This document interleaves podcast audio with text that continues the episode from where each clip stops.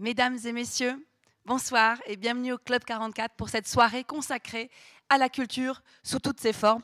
Et quand je vois cette salle bien remplie, je me dis que la culture est bien vivante à la Chaux-de-Fonds, dans le canton de Neuchâtel, et qu'elle est un sujet d'intérêt. Merci à toutes et tous d'être présents ce soir pour ce débat qui s'intitule exactement « La culture de rue, une piste pour les institutions, point d'interrogation, ou comment prendre le risque d'aller à la rencontre du public hors les murs ».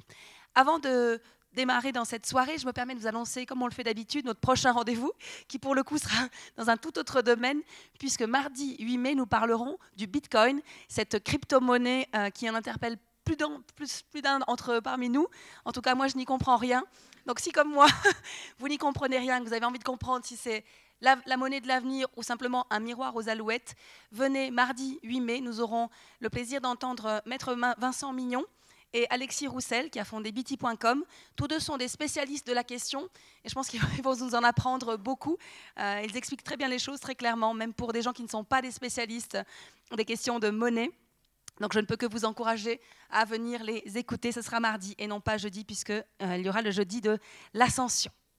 Voilà pour notre prochain rendez-vous, et bien sûr, mais je pense que toutes et tous, vous avez pu découvrir l'exposition Souvenirs incomplets, les, les photographies de Brigitte Ramseyer, euh, qui sont effectivement des photographies prises durant ces dernières années euh, du public, euh, de la, de, du Festival de la Plage des Six Pommes, donc un très beau portrait de vous euh, dans les rues, euh, voire en voyant les spectacles, et vraiment c'est un, un très bel hommage que, qui est ainsi rendu au public. Encore une petite chose avant les salutations, Euh, et les remerciements encore. Euh, vous le savez peut-être, le dix mai, le dix... j'étais sûre, le dix juin pardon, prochain, nous serons amenés. Comment ne pas être perturbée ? Le dix juin, mais je vais être sérieuse maintenant, Manu. Le dix juin prochain, nous serons euh, amenés à voter sur un, un sujet extrêmement important euh, qui s'appelle la loi sur les jeux d'argent. Cette loi vise justement à, à renforcer la situation de la Loterie Romande et des casinos suisses à l'égard des organisateurs de jeux d'argent sur Internet. Tous les gens qui sont ici connaissent l'importance de la Loterie Romande pour euh, la culture notamment, mais aussi pour le, pour le sport, pour la vie sociale, associative, pour l'A V S, enfin l'environnement, les animaux, enfin tout y est. Et vraiment, euh, je pense que c'est important. Et c'est vrai que nous, au Club quarante-quatre, en général, on, on est neutre par rapport aux objets de votation. Mais là, l'enjeu est tellement important. Et nous, on en dépend aussi. Je crois que si, sans la Loterie Romande, il y a un tiers du paysage culturel qui s'effondrerait tout bonnement et simplement, même plus, me dit euh, M. Béglin. Donc vraiment, je pense que c'est important. D'une part qu'on vote, oui, je pense que je me fais volontiers caporale, et surtout qu'on en parle et qu'on explique euh, tout cela aux gens autour de nous, parce que pour l'instant, c'est vrai que cette votation n'a pas encore une grande visibilité, euh, mais je pense que c'est vraiment important qu'on se mobilise, ça va être très court jusqu'au dix juin, et j'aimerais juste vous montrer un petit film, et pour ceux qui sont dans le milieu culturel et qui souhaitent le faire suivre, on peut transmettre le lien, et voilà, ça va durer une petite minute, je vous invite à le regarder. Les sociétés de loterie et les casinos suisses soutiennent à hauteur d'un milliard de francs par année de nombreux projets dans le domaine du sport, de la culture, de l'action sociale, de l'environnement ainsi que l'A V S. En votant oui à la loi sur les jeux d'argent le dix juin deux mille dix-huit, nous garantissons le soutien à l'utilité publique en Suisse. Voilà, on ne vous avait pas pris trop de temps, mais en tout cas, voilà un message efficace. Et puis vraiment, je pense que ça vaut la peine qu'on se mobilise. J'en viens maintenant à quelques petites salutations. Je salue la présence de M. Théo Bregnard, président de la ville de la Chaux-de-Fonds. Je salue également la présence de M. Théo Bregnard, conseiller communal à Chaux-de-Fonds en charge de l'instruction publique, culture et intégration, ainsi que celle de M. Cyril Tissot, euh, délégué aux affaires culturelles de la ville. Et bien sûr, tous les acteurs, actrices culturelles de la région au sens large. Il y a même quelqu'un qui vient de Bienne et au-delà. À tous ceux qui font ou profitent aussi de la vie artistique et culturelle de la région. Juste aussi vous, vous dire que notre photographe Xavier Voirol va prendre des petites photos, j'espère que vous ne serez pas gênés. Nous avons aussi une équipe de vidéastes, Brief, euh, euh, qui est là pour euh, immortaliser un peu ces moments, ces soirées que nous vivons. Donc voilà, si vous êtes allergique aux objectifs, euh, il suffit de le dire et puis ils se feront plus discrets. Voilà. Cette soirée est une soirée organisée en partenariat avec la plage, le Festival de la Plage des Six Pommes pour leur vingt-cinquième anniversaire. Et comme je disais tout à l'heure, c'est une vraie joie de pouvoir euh, à nouveau euh, avoir pu ainsi tricoter de manière très efficace cette soirée, cette exposition. Et vraiment, on est ravis parce que comme on sera toujours au niveau euh, timing, puisque vous êtes, euh, vous êtes actifs, très actifs l'été, et puis nous, c'est plutôt le reste du temps, euh, voilà. C'est là, c'est l'hérite des festivals et des institutions aussi. Mais vraiment, du, très très sincèrement, et, et je me suis souvenue de la dernière collaboration, c'était avec Michel Crespin. Hommage à Michel Crespin, qui n'est plus de ce monde, mais qui nous avait donné une excellente et merveilleuse conférence à réécouter dans notre médiathèque, bien sûr, sur notre site internet. Je vais bientôt me taire, mais avant ça, j'aimerais vraiment remercier chaleureusement nos intervenants, Susanna Berry, Manu Moser, Thysandine, et puis Philippe Bischoff, de, d'avoir fait le déplacement et d'être venu jusqu'à nous.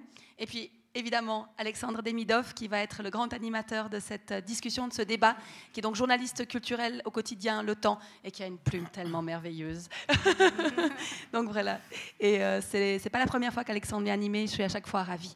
Merci à toutes et à tous et très bonne soirée à tous et à tous.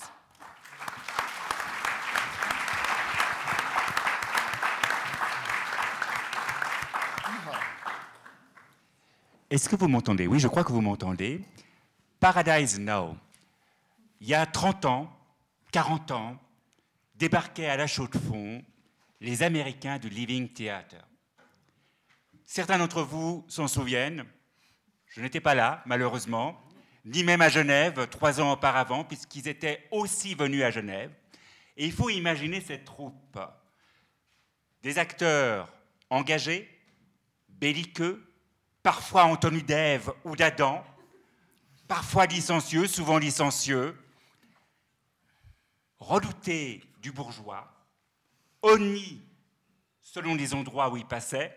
À Genève, en soixante-huit, où ils passent, on doit créer une association ad hoc pour pouvoir les accueillir. Des mesures de sécurité euh, sont prises par les autorités. Bref, le Living Theatre est d'une certaine manière euh, le, l'aïeul de Manu Moser. Wow.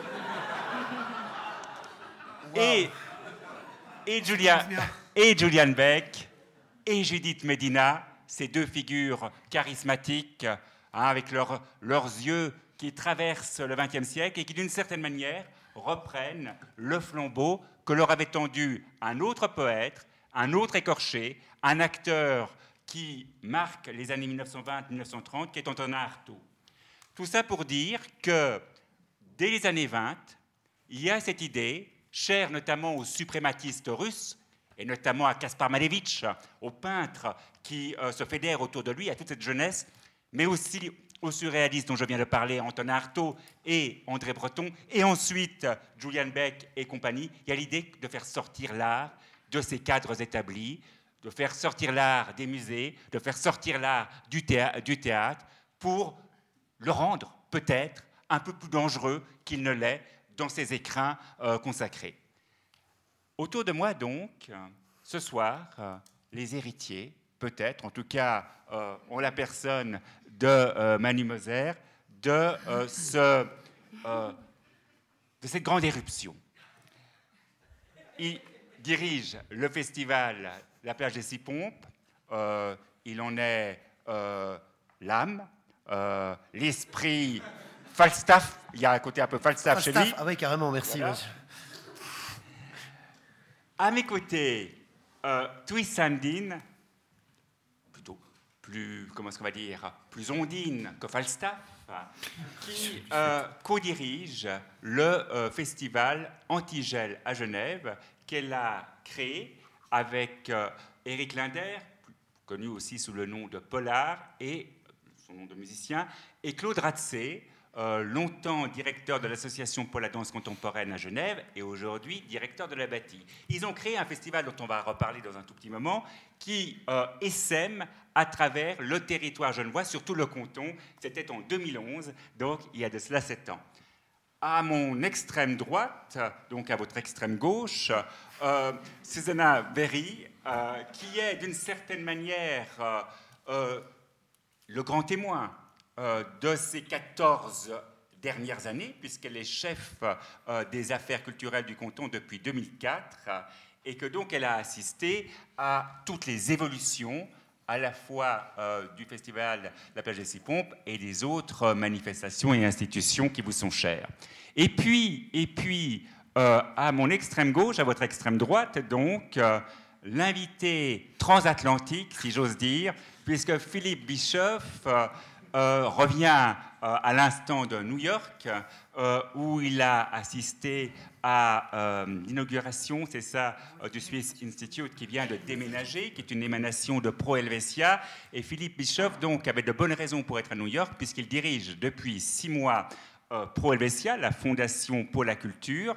Et il a une autre bonne raison d'être ce soir parmi nous. Il a longtemps dirigé aussi les affaires culturelles du canton de Bâle. Euh, voilà. Alors, à tout seigneur, tout honneur, euh, ma première question, évidemment, euh, elle est pour vous, Manu Moser. vingt-cinq ans donc, de, euh, de festival. Qu'est-ce qui est aujourd'hui plus, plus facile qu'il y a dix ans quand on organise une telle manifestation ? Alors, ce qui est plus facile en premier, c'est la reconnaissance. La reconnaissance des arts de la rue, la reconnaissance d'un festival. Ça prend du temps à être reconnu, à entrer dans une ville, à être reconnu par le système politique, à être reconnu par la population aussi. Ça, ça a pris du temps. Actuellement, les choses sont plus simples. Les demandes d'autorisation au premier abord sont plus faciles à faire. Euh, c'est beaucoup plus facile d'aller toquer à la porte de gens qui ne connaissent peut-être pas, notamment chez les financiers. On est, on est, on est moins connus. Donc, en fait, ça, ça va plus vite. Euh, et c'est plus facile quand on dit plage des Six Pommes, il y a plus de gens qui savent ce que c'est qu'il y a déjà quinze ans où je me rappelle, je, je vois un ancien président ici où je me rappelle que quelquefois on devait un peu expliquer pourquoi plage des Six Pommes, c'est quelque chose qui est un peu dépassé, donc les choses sont un peu plus simples. Pour, pour, pour, pour moi, le, pourquoi plage des Six Pommes? euh, La plage en fait parce qu'à la base... L'événement était destiné à la population chaudefonnière qui ne partait pas en vacances horlogères, hein, vous le savez, beaucoup d'entre vous sûrement.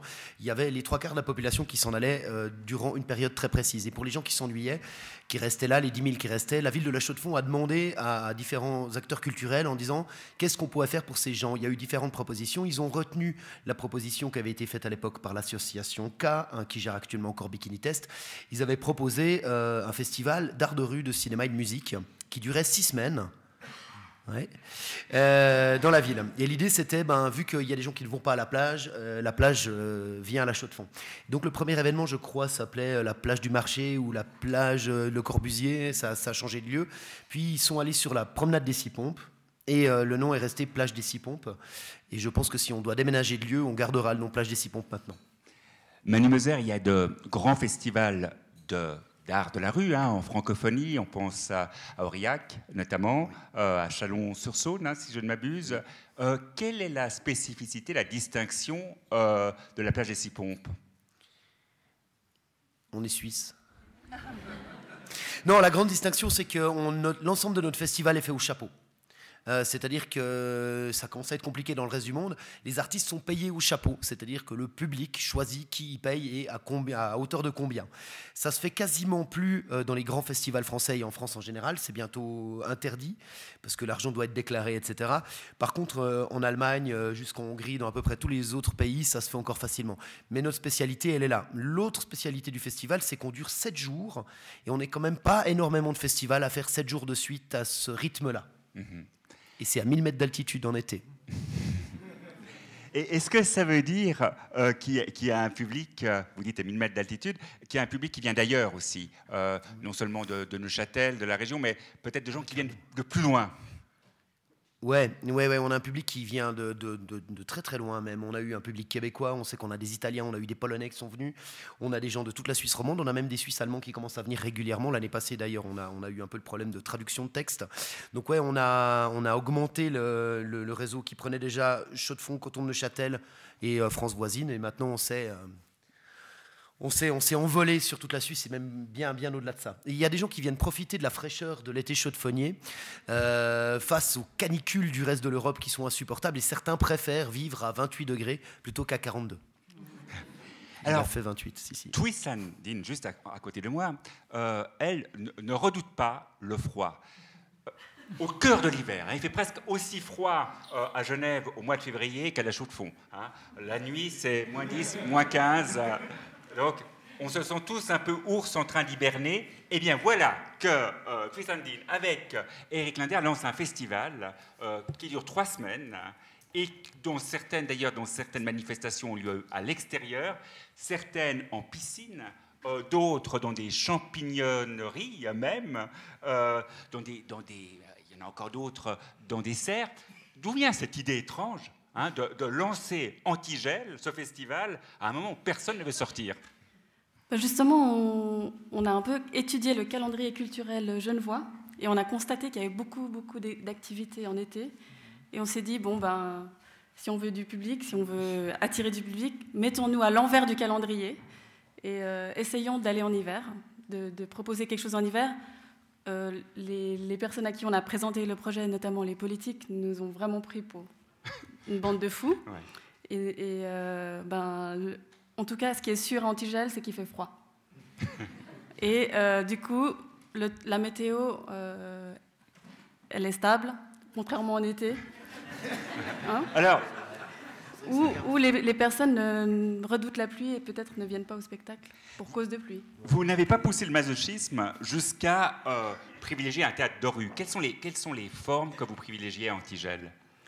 Donc, euh, l'idée, c'est vraiment de sortir la culture des institutions, même si on collabore avec les institutions, mais vraiment d'aller dans des lieux, euh, des lieux en exploitation, des entreprises, des lieux de production agricole, euh, des églises, des centres sportifs, parce que l'idée c'était vraiment, euh, on aime, on aime se dire euh, tout repérateur culturel genevois, et euh, notre scène d'action c'est le territoire genevois et c'est deux cent quatre-vingt-quatorze kilomètres carrés, et tous les lieux Euh, sont possibles. Alors il y a une spécificité, c'est aussi le fait que euh, vous alliez euh, proposer à des euh, communes qui ne sont pas particulièrement culturelles des manifestations parfois très pointues.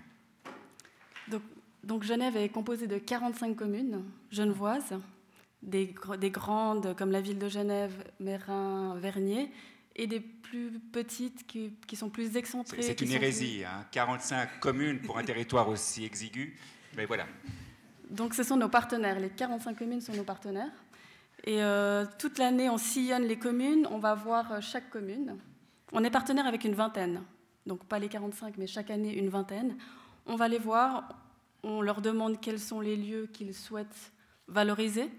Ça peut être euh, une salle culturelle, ça peut être une, une église, ça peut être une entreprise. Et nous, on va faire notre enquête. On va aller euh, toquer à la porte euh, des, des lieux et euh, proposer des projets un peu voilà, décalés. Susanna Berry, vous vous rappelez la première fois où vous avez euh, découvert euh, ce festival euh, de la plage des Six Pommes? Oui, tout à fait. Mais je vais d'abord rappeler que moi, j'étais là quand le Living Theater est non. monté à la Chaux-de-Fonds. Ah. Je fais partie euh, d'une, d'une génération qui a assisté à l'événement. Mes parents m'y avaient amené. Donc, Comment euh, c'était vous rappelez... euh, C'était assez sauvage. Ouais, ouais. C'était assez spécial. Et, et c'est vrai qu'il n'y avait pas énormément de monde. Mais en, en tant qu'enfant, je pense que j'étais encore un enfant, on peut le dire, euh, j'étais assez... Euh, étonnée de, de, d'assister à ce spectacle, mais ça m'a marquée. Mmh. Donc voilà, de revenir euh, à la plage des Six Pommes. Alors je crois que la première fois, c'était en plein hiver. Non, mais en, en plein hiver. Non, mais c'est vrai qu'on avait sorti les doudounes et les moon boots parce que ce jour-là, il faisait très très froid. Et c'est euh, un collaborateur à l'époque, j'organisais le cent cinquantième de la République et canton de Neuchâtel, et c'était Vincent Stedler qui était dans l'équipe et qui nous avait euh, amenés euh, à la plage. Donc c'est, c'est un vieux souvenir. Que, quelle est le, l'importance euh, pour le canton d'une telle manifestation? Qu'est-ce que ça représente? Alors, c'est, c'est un événement très particulier qui, qui a le, l'immense mérite de, d'être offert à la population dans son entier. C'est un événement qui, qui n'a pas de barrière. Tout le monde peut entrer, s'installer sur les, sur les gradins, s'installer par terre, comme ça m'est arrivé plusieurs fois. Et euh, il y a un mélange total de... des genres de public, donc il y a des enfants, des grands-mamans avec euh, les, les petits, il y a des familles avec euh, le papa qui porte son enfant sur le dos. Et c'est cette, ce mélange, cette convivialité qui fait que tout le monde peut trouver sa place à la plage, alors que parfois dans les institutions, que ce soit les musées, les théâtres, euh, on, on sent qu'il y a, qu'il y a une retenue de la part de, de certaines personnes. Donc la plage, c'est ça, c'est, c'est l'accueil, c'est, c'est l'ouverture et c'est euh, la générosité euh, des spectacles. Une manifestation réellement démocratique. Absolument. Philippe Bischoff, vous vous avez donc euh, dirigé les, les affaires culturelles du canton de Bâle. Est-ce qu'à Bâle, du côté de Bâle, il y a des manifestations qui s'apparentent euh, à, à ce festival ? Pas directement, mais il ne faut pas oublier que, qu'il y a quelque chose de magnifique à Bâle, c'est le carnaval. Oui, c'est ça, je pensais au carnaval. Euh, ah oui. Non, mais c'est, bah, c'est ça, hein, je dis toujours, ça ouais. c'est le premier, pr- premier événement culturel qui existe et qui marque tout ce qui existe à Bâle. Et aussi, je pense que cette tradition de Bâle comme ville ou canton culturel vient vraiment du carnaval. Ça, c'est de l'art, hein. vous, vous le savez, on fait de la musique, on crée les masques et tout ça. Donc, c'est, c'est le spectacle, on peut dire. Après, on n'a on a ni Antigel, ni, euh, ni d'autres festivals dans les rues. Euh, et peut-être, ça vient aussi du fait qu'on a tant de musées. Mmh. Tant de, euh, non, mais c'est vrai, parce que l'énergie culturelle se concentre, euh, se focus euh, sur les institutions à Bâle. Donc, c'est une, toute une autre euh, tradition, je dirais. Et moi, j'ai rêvé... Euh, Tu le sais, de, de, de créer une sorte d'Antigel deux à Bâle. On n'est pas arrivé malheureusement, euh, mais c'est comme ça. Hein. Néanmoins, euh, Philippe, est-ce que vous avez l'impression qu'au sein des institutions, la caserne par exemple, ou d'autres euh, euh, théâtres, est-ce qu'il y a ce souci de faire sortir euh, les acteurs, les metteurs en scène, les formes scéniques de leur cadre ? Oui, écoutez, moi je, moi je trouve toujours dangereux de, de parler dans une opposition, institution, non-institution, dedans, dehors. Ça m'intéresse, personnellement, ça ne m'intéresse pas du tout. Et aussi, le souci ne m'intéresse pas, c'est plutôt l'intérêt qui m'intéresse. Donc, sortir des, des institutions, aller, aller dans l'espace public, ça ouvre l'espace. Donc, on peut créer d'autres spectacles. Et moi, je pense toujours comme ça. Euh, dire je, je joue Shakespeare dehors, ça peut être très bien ou non, mm-hmm. mais c'est, c'est aucune garantie pour rien. Mm-hmm. C'est toujours, c'est toujours le défi de traiter le contexte, de comprendre le contexte. Donc il y a, c'est vrai, un changement, je dirais, dans les institutions de, de sortir, mais c'est pas tout à fait nouveau, ça en fait depuis vingt ans, trente ans, ouais. je dirais. Et encore une fois, moi je trouve très, très, très important d'en même temps défendre les institutions comme cadre pour la culture, mais aussi de défendre l'espace public libre, pas privatisé. Ça, c'est un autre sujet qui, qui m'est très cher. Mmh. Voilà donc, on est dans, dans des contradictions là. Institutions, Manu Moser, est-ce que euh, vous travaillez avec les institutions de la place à la Chaux-de-Fonds ? Est-ce qu'il y a une sorte de dynamique commune ? Comment ça se passe ? Bah déjà, on a la chance d'être à Chaux-de-Fonds où les, où les acteurs culturels se connaissent forcément, voire sur tout le canton. Il y a toujours des collaborations qui existent avec différentes formes d'institutions ou pas du tout institutions.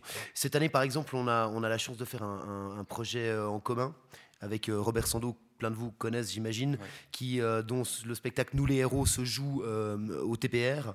Et euh, texte Robert, Jean-Pierre, c'est exactement. Ça Et Robert a décidé et a accepté de faire une version de ce spectacle-là dans la rue. Donc, on a proposé une espèce de lien euh, avec le T P R en disant bah voilà, on, venez le voir au T P R, venez le voir à la plage, venez voir la différence. Mais on travaille aussi avec l'A B C depuis des années qui nous propose des artistes, qui viennent nous poser des questions. Euh, je sais que bah, l'A B C a fait ses cinquante ans, on les a vus sortir dans la rue, raconter leur histoire de leurs cinquante ans en faisant, en faisant une grande déambulation dans la rue. On travaille avec Bikini Test parce qu'on a besoin d'un lieu pour faire la fête, et cetera. Donc, oui, on bosse avec les institutions. Euh, Il y, a, il y a parfois des, des, des problématiques de langage, il y a parfois des problématiques de, de manière d'aborder. Quand on est dans des très grosses institutions, on n'a pas les mêmes énergies, on ne déplace pas les choses de la même manière que dans des associations qui ont une énergie euh, inhérente à l'idée même de l'association, où les choses vont très vite, on est là, euh, il y a, il y a une espèce de, de passion, euh, notamment des bénévoles qui viennent travailler. Donc on ne travaille pas toujours de la même manière. C'est parfois à ces endroits-là que ça frotte. Mais je suis assez d'accord avec cette question de dire euh, ne, ne mettons pas institution contre euh, projet non institutionnel. Je ne sais pas encore très bien ce que ça veut dire. Euh, la tradition des arts de rue contre les institutions vient de la France. Ça vient de, de, de la suite de la, de la, de, de, des, des, des grosses structures théâtrales qui se sont un peu encroutées, avec des gens qui ne voulaient pas entrer là-dedans, avec le mouvement punk rock, notamment euh, la bande dessinée, et cetera. Et donc il y a eu quelque chose de conflictuel qui existe encore maintenant, qui fait qu'on est dans une situation en France où, où les, les grandes scènes ont beaucoup, beaucoup d'argent et le théâtre de rue se partage un virgule deux pour cent du budget du ministère de la Culture, alors que euh, je crois que je crois qu'à Paris, je crois que la Bastille reçoit plus d'argent que l'ensemble du théâtre de rue en France. Il y a eu un conflit là-dedans qu'on n'a pas vraiment en Suisse. Et on n'est pas dans une histoire conflictuelle. Il y a une tradition de la rue Euh, il y a une tradition de la rue, mais il parlait du, du carnaval de Bâle, mais on peut parler euh, de, de, de plein d'autres traditions, des, des, des fanfares, les clics, et cetera. Ces choses-là qu'on voit dans la rue depuis longtemps. Il y a plein d'artistes qui sont allés dans la rue faire des travaux, qui ont essayé. Il y a des choses qui semblent complètement naturelles. Si on parle du Karls Königssenschau aussi, certains d'entre vous voient de quoi je parle. Euh, ils viennent de la rue, ils ont monté un projet. C'est quelque chose de naturel. On ne se dit pas « Ah ouais, ils sont dehors de la rue, c'est, c'est plus euh, punk ». Ce mot qui ne veut plus rien dire, face à euh, l'institution qui porte des cravates. On n'est plus dans ces questions-là. On voit d'ailleurs beaucoup de théâtre, et je fais un clin d'œil au théâtre francophone de Bienne, dont Marinelle est dans la salle. Je fais un clin d'œil à des théâtres, et elle est là, euh, qui euh, décident euh, ouvertement de faire euh, des spectacles en espace urbain, des arts de la rue, des spectacles en salle, et qui travaillent et qui jonglent entre les deux, et qui reçoit cette, ce mois Cta Théâtre, qui est une incroyable compagnie de théâtre de rue parisienne, la semaine prochaine. Donc voilà, il y, y a une, euh, ils ont reçu Opéra Pagaille, qui sont des, des compagnies qui font un travail assez complexe, qui reviennent à la fin du mois. Waouh, elle a oublié ses flyers. Euh, donc voilà, il y a, y a je, je, ouais, on travaille avec eux. Alors des fois ça marche, des fois ça marche pas. Ouais. Donc ça, ça, ça veut dire qu'une compagnie comme la vôtre, comme les Batteurs de pavés, euh, travaille de plus en plus, peut travailler de plus en plus euh, à l'intérieur, euh, sur de... Euh... Alors, pas à l'intérieur. Non. Non. Non. Non, parce que quand même, il y a un ah, certain d'accord. point qu'on ne va pas dépasser quand ouais. même. Euh, déjà que je suis dans une salle fermée avec un toit, j'ai des angoisses depuis tout à l'heure. non, non, alors, non, il y a, y a... Oui, les Batteurs de pavés, c'est un exemple parmi d'autres. On peut travailler avec des salles, bien sûr, évidemment. On a été engagés euh, par, je ne sais pas, Benoît Besson, par exemple, euh, qui, qui nous ont engagés dans, dans un spectacle et qu'on décidait en début ou en fin de saison, dans des moments où on est à peu près sûr qu'il fasse beau, à Yverdon ou, ou dans Valais, eh ben, dans ces moments-là, voilà, ils décident de faire un spectacle qui soit hors les murs. Des spectacles qui sont, par exemple, gratuits. Euh, on sort de la question euh, du, du coût. Le spectacle a un coût, mais voilà, euh, le, le service public décide d'offrir un spectacle à la population. Il n'y a pas de prix d'entrée ou un prix d'entrée qui est minime ou au chapeau. Et donc, on sort de cette logique d'un prix d'entrée qui peut être parfois extrêmement cher pour des institutions qui reçoivent des fois énormément de subventions, mais qui, avec les frais engendrés par la gestion de lieux comme cela, ne peuvent pas faire des entrées peu chères. Euh, et donc, voilà, tout d'un coup, il s'offre un spectacle qui est... Euh, dans la rue, et ça va rencontrer d'autres publics, mais ça va mélanger les publics de la salle, de la rue. Et c'est à ces moments-là que les Batteurs de pavés, bah oui, on peut être invité à jouer, mais on, c'est sûr que s'ils nous demandent de jouer dedans, on va demander à jouer derrière le bar, dans les toilettes ou euh, dans, dans les caves, évidemment. On va, on va chercher l'endroit où ça frotte. Mais on ne va pas jouer sur la scène. Mmh. Je dis ça en même temps, on l'a fait, hein, faut être honnête, quoi. On a été payé pour une fois. Susanna Berry, comment est-ce que vous voyez l'évolution, justement, euh, de, de ce rapport entre... théâtre de rue, théâtre institutionnel. Euh, comment, comment vous percevez cela ? Alors là, je rejoins complètement mon collègue euh, Philippe Bischoff. Euh, je ne veux pas faire mon, mon C V, mais à l'époque, j'ai, j'ai dirigé le centre culturel de Neuchâtel et on se faisait un point d'honneur tous les deux ans de proposer un spectacle à l'extérieur. Donc on, on était une institution reconnue comme telle. Et on investissait les jeunes rives de Neuchâtel. On a eu le privilège d'organiser Franck cinq de Dürrenmatt. C'était une création mondiale, en français. Et euh, voilà, donc je pense que c'est dans l'A D N des institutions, comme c'est dans... Il n'y a, a pas de, de confrontation, comme l'a dit Philippe. C'est, c'est une extension naturelle. Il y a des gens, des institutions qui ont envie de le faire, d'autres pas. Et je ne pense pas qu'il faut non plus jeter l'opprobre pour celles qui ne le voudraient pas. Donc l'opposition dont parlait Manu Moser, qui est une opposition qui a existé en France, très fortement, qui existe encore. On ne la euh, sent pas. Vous ne la, l'avez jamais sentie ici.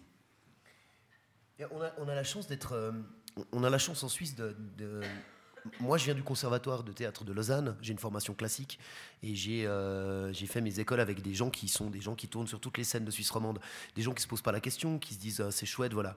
Il y a, y a un endroit où ça, où les, les choses bougent un peu. C'est, je dirais le, le, le pour les artistes, il y a le côté un peu sauvage de l'art de rue. Qu'est-ce que c'est que ce truc un peu étrange qu'on va tenter ? Oh mon Dieu, faut avoir du courage pour aller dans la rue. Je vous le dis ici, hein, faut pas plus de courage que pour monter sur une scène, sauf que ben, ça peut être un peu plus compliqué à gérer quand il pleut ou quand des enfants n'ont pas envie de vous écouter. Mais euh, l'endroit où ça se passe, c'est pas une, c'est pas une, c'est pas une confrontation, mais il y a une, il y a un frottement sur la question d'un, d'un prix d'entrée, euh, de quelque chose de gratuit. Mais la question, pour moi, elle se pose pas euh, en, en termes, en termes de payant pas payant. Elle se pose, elle se pose en question de, de politique culturelle, de la politique, de, de, de décider qu'un service public, donc le service public, décide aussi de mettre à disposition d'une population qui n'a pas l'occasion d'aller voir des spectacles ou qui n'y a jamais pensé d'ailleurs, de se dire, ben voilà, on va investir une partie de l'argent pour que des gens qui ne sont pas des habitués du spectacle, même du cinéma, que ces gens aient tout d'un coup accès, peut-être au détour d'une rue, à des spectacles. Et pour moi, la, la question fondamentale, elle n'est pas l'institution qui fait son travail pour une population, on sait, hein, et c'est... certaines populations vont dans les théâtres. Il y a des populations qui n'y entreront jamais. Ça, malheureusement, c'est le cas. Et donc, comment, pour ces gens-là, comment est-ce qu'on s'adresse à eux ? Et pour moi, il y a une vraie question qui est comment est-ce qu'on utilise cet argent public au service d'une population ? Et avec derrière la question de veut-on encore un service public ? Mais ça, c'est une question qu'on débat depuis Bilag et bien avant, je crois, beaucoup, euh, qui est une question fondamentale. En, en termes justement de financement, euh, quels sont les, les montants des subventions dont vous bénéficiez pour cette manifestation ? Comment ça se construit financièrement ? Pour la plage des Six Pommes ? Oui. Oula. C'est un budget de combien ? Alors, on a un budget cette année qui est à environ un million. On a un petit peu détourné parce qu'une partie va sur un projet qui s'appelle le Six Pommes Summer Tour, qui est un projet où on va aller jouer avec des spectacles dans toute la Suisse romande parce qu'on s'ennuyait pour les vingt-cinq ans. On s'est dit, tiens, si on compliquait les choses. Donc, on a des spectacles qui vont jouer sur, dans onze villes différentes durant tout l'été. Il euh, y a dans ces budgets, par exemple, je crois que la ville de Chaux-de-Fonds euh, nous fait euh, euh, l'honneur de nous offrir des services à hauteur d'un peu moins de cent mille francs, je crois. Euh, on a reçu la réponse, le, le canton de Neuchâtel nous verse quatorze mille cinq cents plus cinq mille d'aides en cas de déficit, plus quinze mille pour les, quinze, les vingt-cinq ans. Donc voilà, on a ces sommes-là. Alors effectivement... Euh, Euh, on, ce qu'on disait, hein, on, on a euh, deux cent mille francs et des poussières, je crois, qui viennent euh, du, des recherches de sponsors privés et des, des mécènes dans ces eaux-là. Euh, et puis, on a une grande partie, ça qui plus de cinquante pour cent, je crois, du budget actuellement, qui est couvert par, euh, par nos bars. C'est-à-dire que sans nos bars, sans la générosité du public et son goût immodéré pour la bière, eh bien, euh, le festival n'aurait pas lieu. Donc, le, les gens qui, qui consomment au bar, en fait, par ce, cet acte-là, permettent au public qui va voir des spectacles, de voir des spectacles qui peuvent payer au chapeau. Un dernier détail, on va le donner ce chiffre pour une fois, l'année passée c'est environ, environ deux cent mille francs qui a été mis dans les chapeaux de la part du public. Donc en fait le public paye notre programmation. Ils mettent deux fois ce que nous on met pour les, les, les, les frais de transport, et cetera. C'est donc bien le public qui est le dernier programmateur et notre principal subventionnaire quasiment, euh, c'est, un, c'est quand même incroyable à ce niveau-là. Euh, voilà en gros les budgets où on en est. Je ne voudrais pas dire plus de bêtises parce que j'avoue que je n'ai pas tout compris au nouveau système de comptabilité européenne. Christina, euh, vous êtes comme euh, Manu Moser, euh, vous avez ce souci euh, d'aller à la rencontre de spectateurs qui ne vont pas naturellement dans les salles de spectacle. C'est l'originalité d'Antigel, euh, d'aller dans les communes qui sont parfois des communes rurales où il n'y a quasiment pas euh, de programmation culturelle. Euh, Comment, comment est-ce que vous euh, percevez cette, cette mission de conquête euh, du public ? Je crois qu'on fait plutôt les choses de manière instinctive, intuitive et enthousiasme. On, on a des rêves. On aimerait faire euh, un projet de, dans une piscine avec des, des nageuses synchronisées et un producteur de musique électronique. On le fait. Ah ouais. Et du coup, euh, ce mélange des publics... On a le club, euh, ceux qui viennent, le public du club sportif, les usagers de la piscine, euh, des fans de musique électronique et des gens de la commune, du public de la commune. Donc ça, le fait qu'il y ait un lieu, des artistes, euh, une situation insolite, fait qu'il y a un mélange de public naturellement. Et donc les gens se laissent euh, attirer euh, par euh, le caractère euh, étonnant, singulier, euh, D'une, d'un alliage entre un lieu et un artiste. Donc déjà, euh, la première expérience quand on vient à Antigel, c'est de trouver le lieu. c'est, parfois, c'est difficile, en plein milieu de la campagne, dans le noir. On cherche une euh, carrière, on cherche euh, une euh, église. Et en général, on, on accueille le public. On a toujours un petit bar avec du vin chaud pour les faire patienter. Et... Euh, L'expérience, elle commence déjà... C'est une expérience. Mmh. Ils ont maintenant certains festivaliers, on les appelle les Antigéliens. On leur kit Antigel, ils ont leur thermos de thé chaud, euh, leurs gants, enfin voilà, tout le matériel pour euh, être au chaud, se sentir bien, parce que c'est vrai que des fois, on est aussi en extérieur. Mmh. On peut être dans une forêt ou dans une gravière, justement. Et euh, bah, les gens sont équipés et euh, c'est pas pire que d'aller au... Enfin, c'est ils vont au ski, donc ils peuvent venir à Antigel, euh, voilà, ex- expérimenter euh, une expérience. C'est vrai que c'est un festival qui suppose des certains talents sportifs, hein, indéniablement. Hein. Oui, on commence par une course. Donc on commence par Antigel Run, une course au bord du lac Léman. Oui. Et euh, ensuite, on, on a une vraie course avec euh, voilà, dix kilomètres, cinq kilomètres. Et on a une course un peu fun qui se passe dans le noir et les gens viennent habillés de lumière. Ils, ils créent leur propre costume de lumière et euh, voilà, c'est un peu comme la marmite de l'escalade. Il n'y a pas de chronomètre, les gens courent en famille justement et on met des effets spéciaux sur la course comme, comme de la fumée, des strobes, voilà, pour euh, encourager les gens à courir et à, à pratiquer un sport, mais de manière euh, ludique. Quel est le, l'argument, au fond, ou les arguments euh, que vous avancez quand il s'agit de convaincre euh, le conseil municipal ou le conseil administratif d'une petite commune où il n'y a pas de, où il y a quasiment pas de culture en principe? C'est pas toujours facile, parce que voilà, euh, on travaille avec toutes les tendances politiques déjà, donc euh, c'est ça qui est intéressant et enrichissant.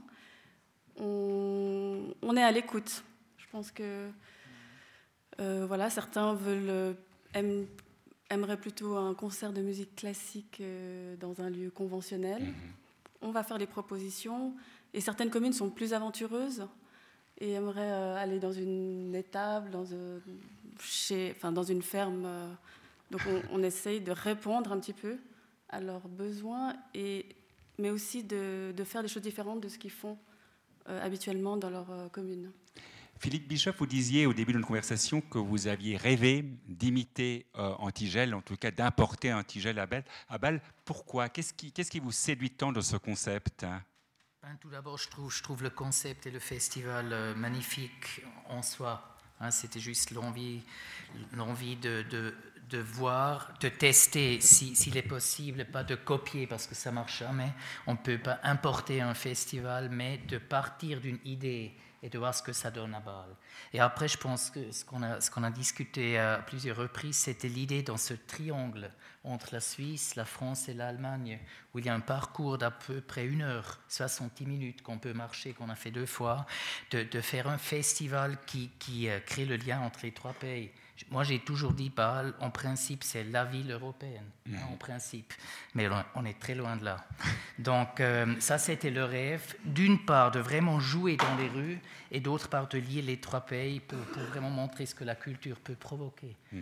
Donc, de, de montrer une, une autre diversité, et puis euh, aussi une autre accessibilité. Voilà. Susanna Berry, vous le disiez il y a un moment, un des grands enjeux, au fond, de... du festival de la Plage des Six Pommes, c'est celui du public, la démocratisation de la culture.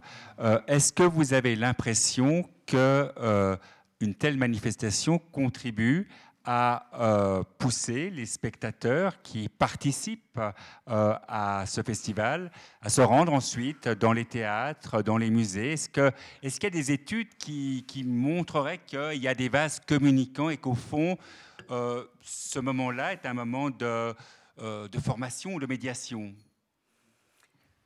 Hélas, il n'y a pas d'études à ma connaissance qui, qui peuvent nous donner des, des informations sur ces déplacements de, de public. Et je pense que ce serait une bonne idée de, de, d'essayer de faire l'exercice, parce que ça, effectivement, ça montrerait s'il y a une, une élasticité, s'il y a une flexibilité au niveau du, du public. Mais euh, peut-être que les, les responsables d'institutions Euh, pourrait nous dire euh, qu'après la, la saison estivale, après le festival, euh, il y a peut-être des nouvelles têtes euh, qui apparaissent euh, dans, dans leur public.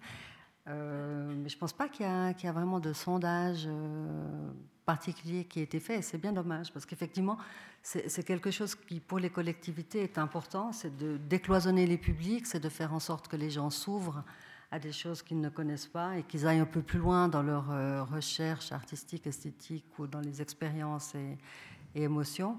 Et, et c'est vrai que ce serait euh, un cas d'école euh, à mettre en place.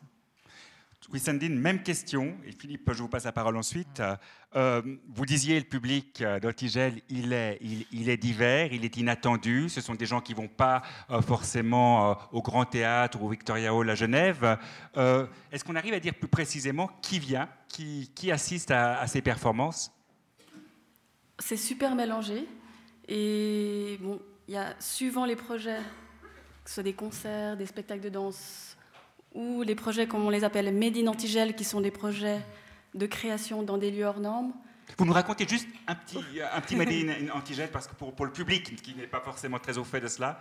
Donc, euh, quand on a commencé à explorer les communes, on a, on a fait le constat qu'il y avait peu d'infrastructures de, pour euh, présenter des concerts et spectacles, et qu'on a dû aller dans des lieux qui n'étaient pas des lieux culturels. Donc, ça nous a demandé... Enfin, on, on s'est donné le défi de proposer des artistes dans ces lieux.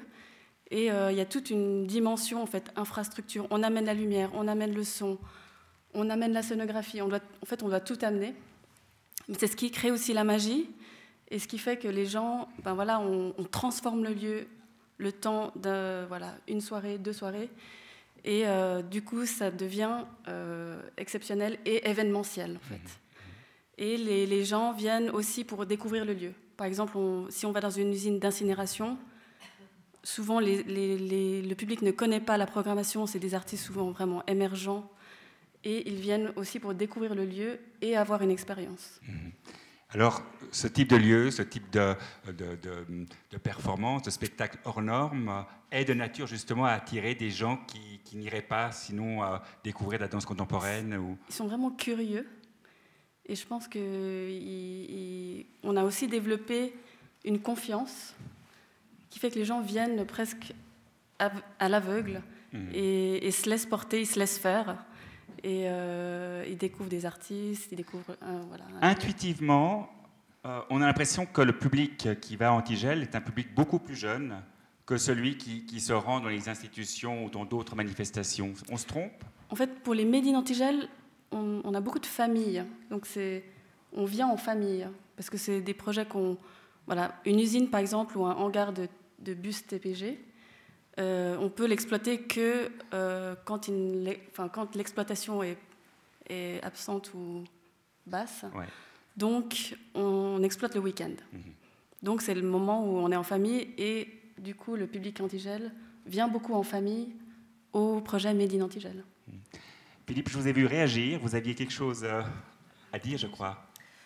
Oui, je pense, pour ne pas rester dans le trop harmonieux, si on discute ce sujet, il y a quand même, je pense, une différence importante, le, le spectateur par hasard.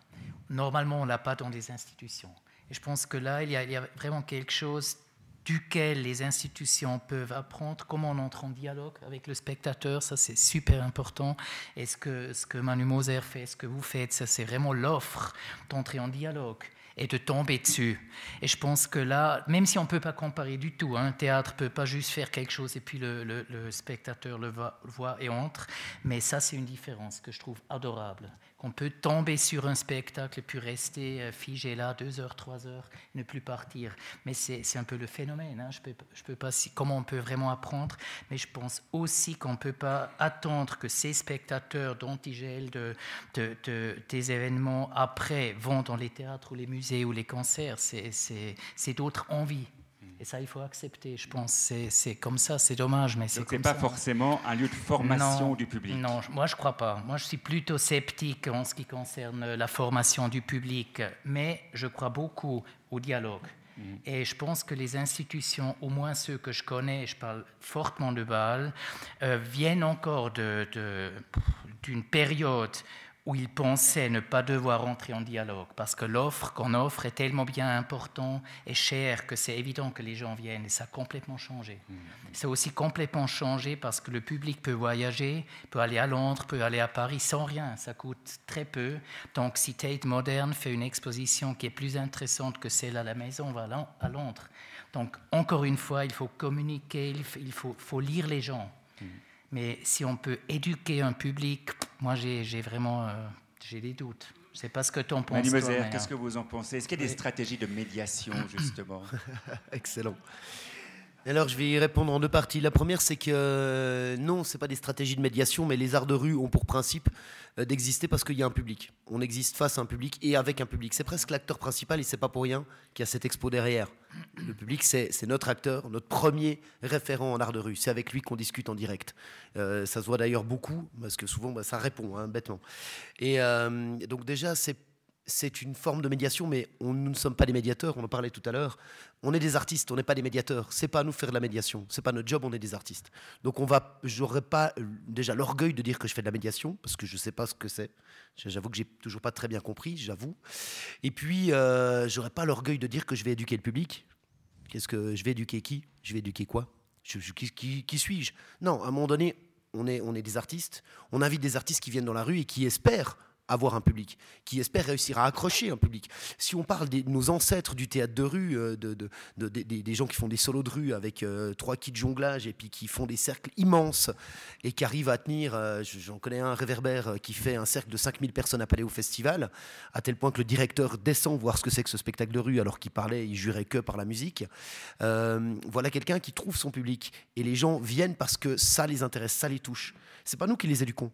J'aurais presque envie de dire que c'est, c'est un lien, c'est-à-dire qu'on amène quelque chose, le public répond, nous amène autre chose, on découvre que ça ne fonctionne pas de cette manière, on doit avancer, et chaque fois qu'on va jouer quelque part, ça change. Je veux dire, mais bêtement, entre jouer à la Chaux-de-Fonds dans les écoles de Chaux-de-Fonds ou jouer dans les écoles du Val-de-Rue, c'est déjà pas la même. Donc, c'est pas, on va pas éduquer le public. Et j'aurais envie de dire, mais parce que c'est mon choix en tant que, que personne qui a décidé de faire des arts de la rue et que je défends la question des arts de rue, moi, mon, mon, mon vrai désir, c'est d'aller à la rencontre de ce public, mais je vais pas l'éduquer, je vais lui proposer quelque chose. Et je pense profondément que le public est intelligent. Je, je pars du principe que le public est intelligent. J'irai même plus loin. Je pars du principe que je peux faire des choses compliquées dans la rue, même extrêmement complexes. On a monté un Cyrano de Bergerac qu'on faisait en alexandrin, dans la rue. Eh ben, Euh, en partant du principe que les gens allaient aimer, ben on l'a joué partout en France, on l'a joué dans tous les coins possibles et inimaginables du, du royaume de, de Navarre et de France, et ben le public crochait, parce que l'alexandrin, ça, les gens aiment l'alexandrin, parce que c'est une langue qui est belle, et donc on n'a pas besoin d'aller lui dire, venez, on va vous présenter ce que c'est qu'un alexandrin, vous allez voir, douze pieds, alors attention les mystiches, non Non, non, au contraire, à la fin du spectacle, c'est les mamies qui venaient nous raconter pourquoi elles aimaient l'alexandrin. À la fin de ce qu'est, là, on joue les Trois Mousquetaires. Ce qu'on vient nous raconter, c'est, c'est qu'est-ce qui se passait à l'époque dans la ville où on est. Parce que c'est, c'est pas nous qui la connaissons, la ville. Encore une fois, on joue Germinal et on, euh, je, j'ai, j'ai la chance de faire cette tournée-là. Je, je découvre dans des coins de France quelle est la véritable histoire qu'il y a derrière Germinal. Quand on invite des compagnies, ça va être le Castanet, Complexe Capharnaüm, qu'on invite à la Chaux-de-Fonds, qui fait un travail sur la ville. Ils font un travail sur la ville, sur le rapport à l'industrialisation, et cetera. Ben, tout d'un coup, l'artiste va chercher des informations, va rencontrer du public, va rencontrer des spécialistes, mais des gens dans les bistrots. Et cette chose-là, cet échange-là, c'est les arts de rue. C'est là où ça se passe. Alors, on ne va pas les éduquer. Je ne sais pas non plus. Je, j'avoue que j'ai toujours un doute. Je ne suis pas certain qu'effectivement, les arts de la rue amènent des spectateurs dans les salles. Je pense que la problématique est un peu ailleurs. Et je pense que le protocole d'ouvrir la porte d'un théâtre, d'entrer dans une salle comme celle-ci, de payer son billet, je pense qu'en fait, on a un sérieux problème à cet endroit-là. Euh, et c'est que là, il y a un boulot à faire. Il est à cet endroit qu'on doit le faire. Et je ne pense pas que des gens qui viennent voir des spectacles de danse contemporaine à la plage, le, le toitier de ma mère qui, qui bosse sur les toits et qui dit « Ah, je vais tout voir à la plage ». Une année, il a vu donc de la danse contemporaine assez pointue. Puis elle lui dit « Mais vous allez au théâtre ?»« Ah non, c'est pas pour moi. » Comment ça, c'est pas pour toi ? Cette personne imagine que c'est pas pour lui d'aller dans un théâtre, alors qu'il vient voir de la danse contemporaine. Donc, ouais, je ne suis pas sûr qu'on, a, qu'on soit le marchepied, les rabatteurs de la salle. Mmh. Pour être très précis, j'aurais presque l'orgueil de dire que c'est certainement pas le cas, mais peut-être que je me trompe. J'espère en tout cas, et c'est certain, j'espère que de temps en temps, il y a des étincelles qui s'éveillent, et je pense aux gamins notamment. J'espère que de temps en temps, il y a une étincelle dans la tête de quelqu'un qui ne s'y attendait pas et qui va se retrouver face à un projet qui va le toucher, que cette personne va se dire « Tiens, incroyable, je viens de voir un projet » avec un clown euh, gore qui découpe ses copains en morceaux. Oh, j'adore le clown méchant. Et qui va peut-être se dire, je vais aller voir euh, Ludor Citric dans un grand théâtre. Peut-être que ça va arriver, mais je ne sais pas. On pourrait poser la question, effectivement, j'en suis pas certain. Susanna Berry, les artistes que vous subventionnez, parfois, est-ce qu'il faut qu'ils soient aussi des médiateurs ? On sait que dans toutes les politiques culturelles, aujourd'hui, il y a des contrats qui sont passés avec les compagnies, avec les acteurs, et que dans ces contrats, euh, ces conventions, euh, il y a une partie médiation. Est-ce que vous attendez cela de Manu Moser ou d'autres artistes ? et, quand on, et quand on entend par médiation, parce que c'est, c'est, c'est le mot aujourd'hui qui, qui fonde tant de politiques culturelles. Moi, je dirais que ce n'est pas aux artistes de s'occuper de la médiation. C'est-à-dire qu'ils doivent collaborer si une médiation se met en place. Mais je pense que la médiation, c'est devenu maintenant un métier. Il y a des outils, il y a des, des formations de médiateurs. Et je pense que c'est, c'est un travail qu'il faut, qu'il faut soutenir, mais ce n'est pas c'est pas aux artistes. On a longtemps dit ben, il suffit à un comédien de passer dans les classes avant de, de, de présenter son spectacle. Et, et la médiation, je pense que c'est plus que ça. C'est, c'est d'amener autre chose, c'est d'amener un, un contexte, c'est d'amener des, des références, c'est d'amener des questions, c'est, c'est d'entrer dans une démarche pédagogique qui, qui se fait en collaboration avec les enseignants. Et ça, c'est, c'est un, un projet, en tout cas au niveau du canton de Neuchâtel, qui nous tient à cœur. C'est, ça fait partie de nos priorités. Malheureusement, on n'a pas les moyens suffisant pour le développer à une grande échelle. On a décidé de le faire au niveau boutique, du sur-mesure, mais on, on a fait un appel à projet. On a lancé déjà l'année dernière, on le refait cette année, un appel à projet où on demande euh, trois, que trois conditions soient réunies, c'est-à-dire qu'il y ait un, une institution ou une euh, compagnie, enfin un, des artistes, des gens qui représentent la, la vie artistique, qui est un médiateur professionnel et qui est une école. Et le résultat ne doit pas se dérouler dans l'école parce que, euh, pour moi, c'est très important justement que les enfants au plus jeune âge sortent de l'école et entrent dans des lieux culturels dans lesquels les parents ne les ont peut-être pas amenés. Donc c'est, c'est par l'école, je pense que c'est un des seuls moyens qui va permettre d'amener l'ensemble des enfants, quelle que soit la, la catégorie socio-culturelle. Les arts de la rue, aujourd'hui, ça prend toutes sortes de, d'expressions.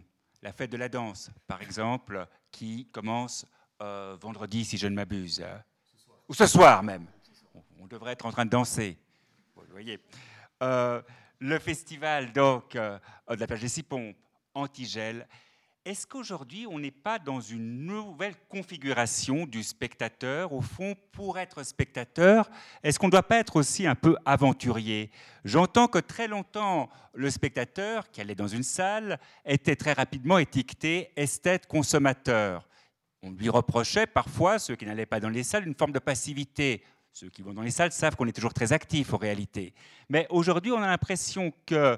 Euh, l'expérience de euh, la forme, d'une sensibilité, passe aussi par une mobilité, qui est une mobilité euh, physique, qui est une mobilité intellectuelle, et qui a donc un esprit d'aventure.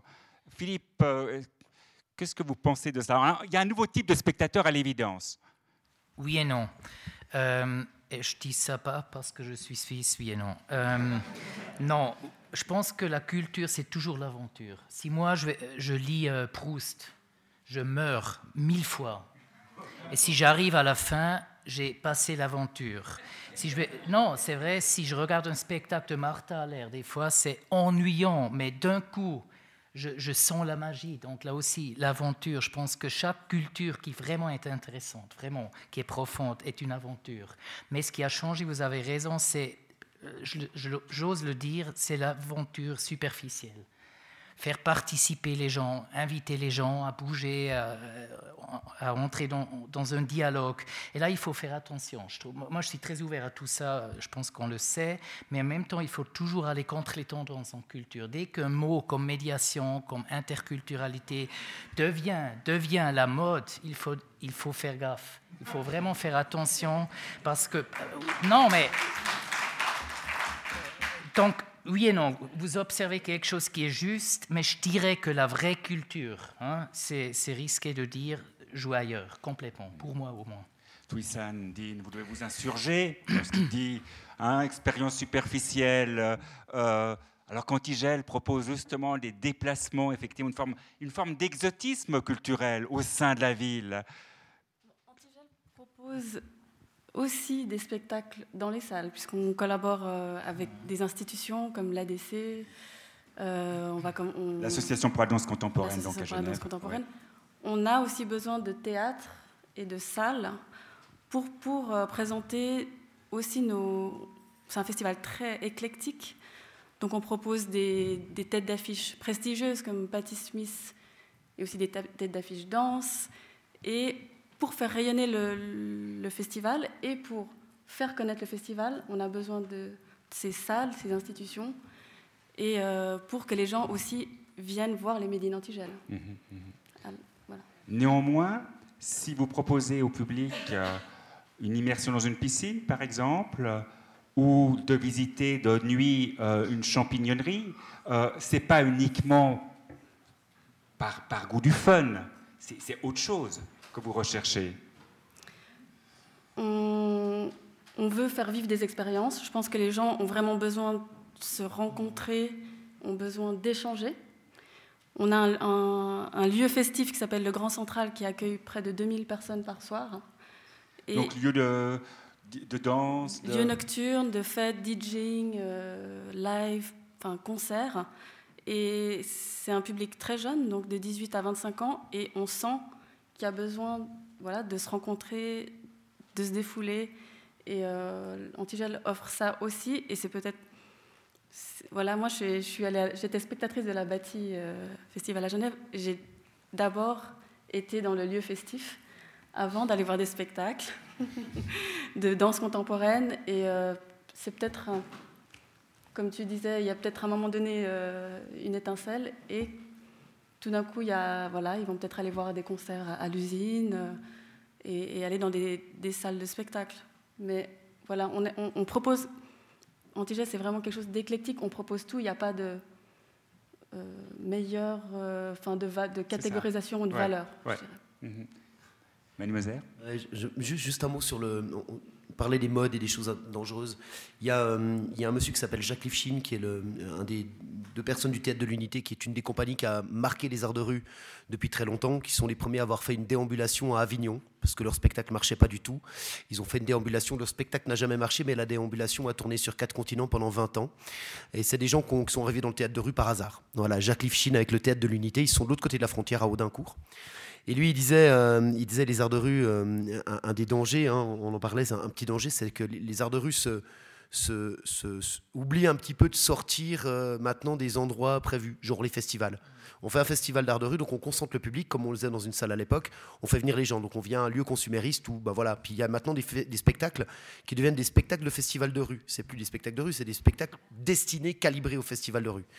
Euh, c'est, là par contre il y a un vrai combat de la part d'un festival mais aussi d'une compagnie à, à chercher à contrer cet aspect-là, à contrer ce côté euh, peut-être un peu facile parce qu'on sait qu'il y a plein de monde, c'est super, on réunit des gens à un endroit. C'est intéressant de voir euh, les gens qui sortent de ça et d'essayer d'accueillir ceux qui ne veulent pas entrer dans ce mode.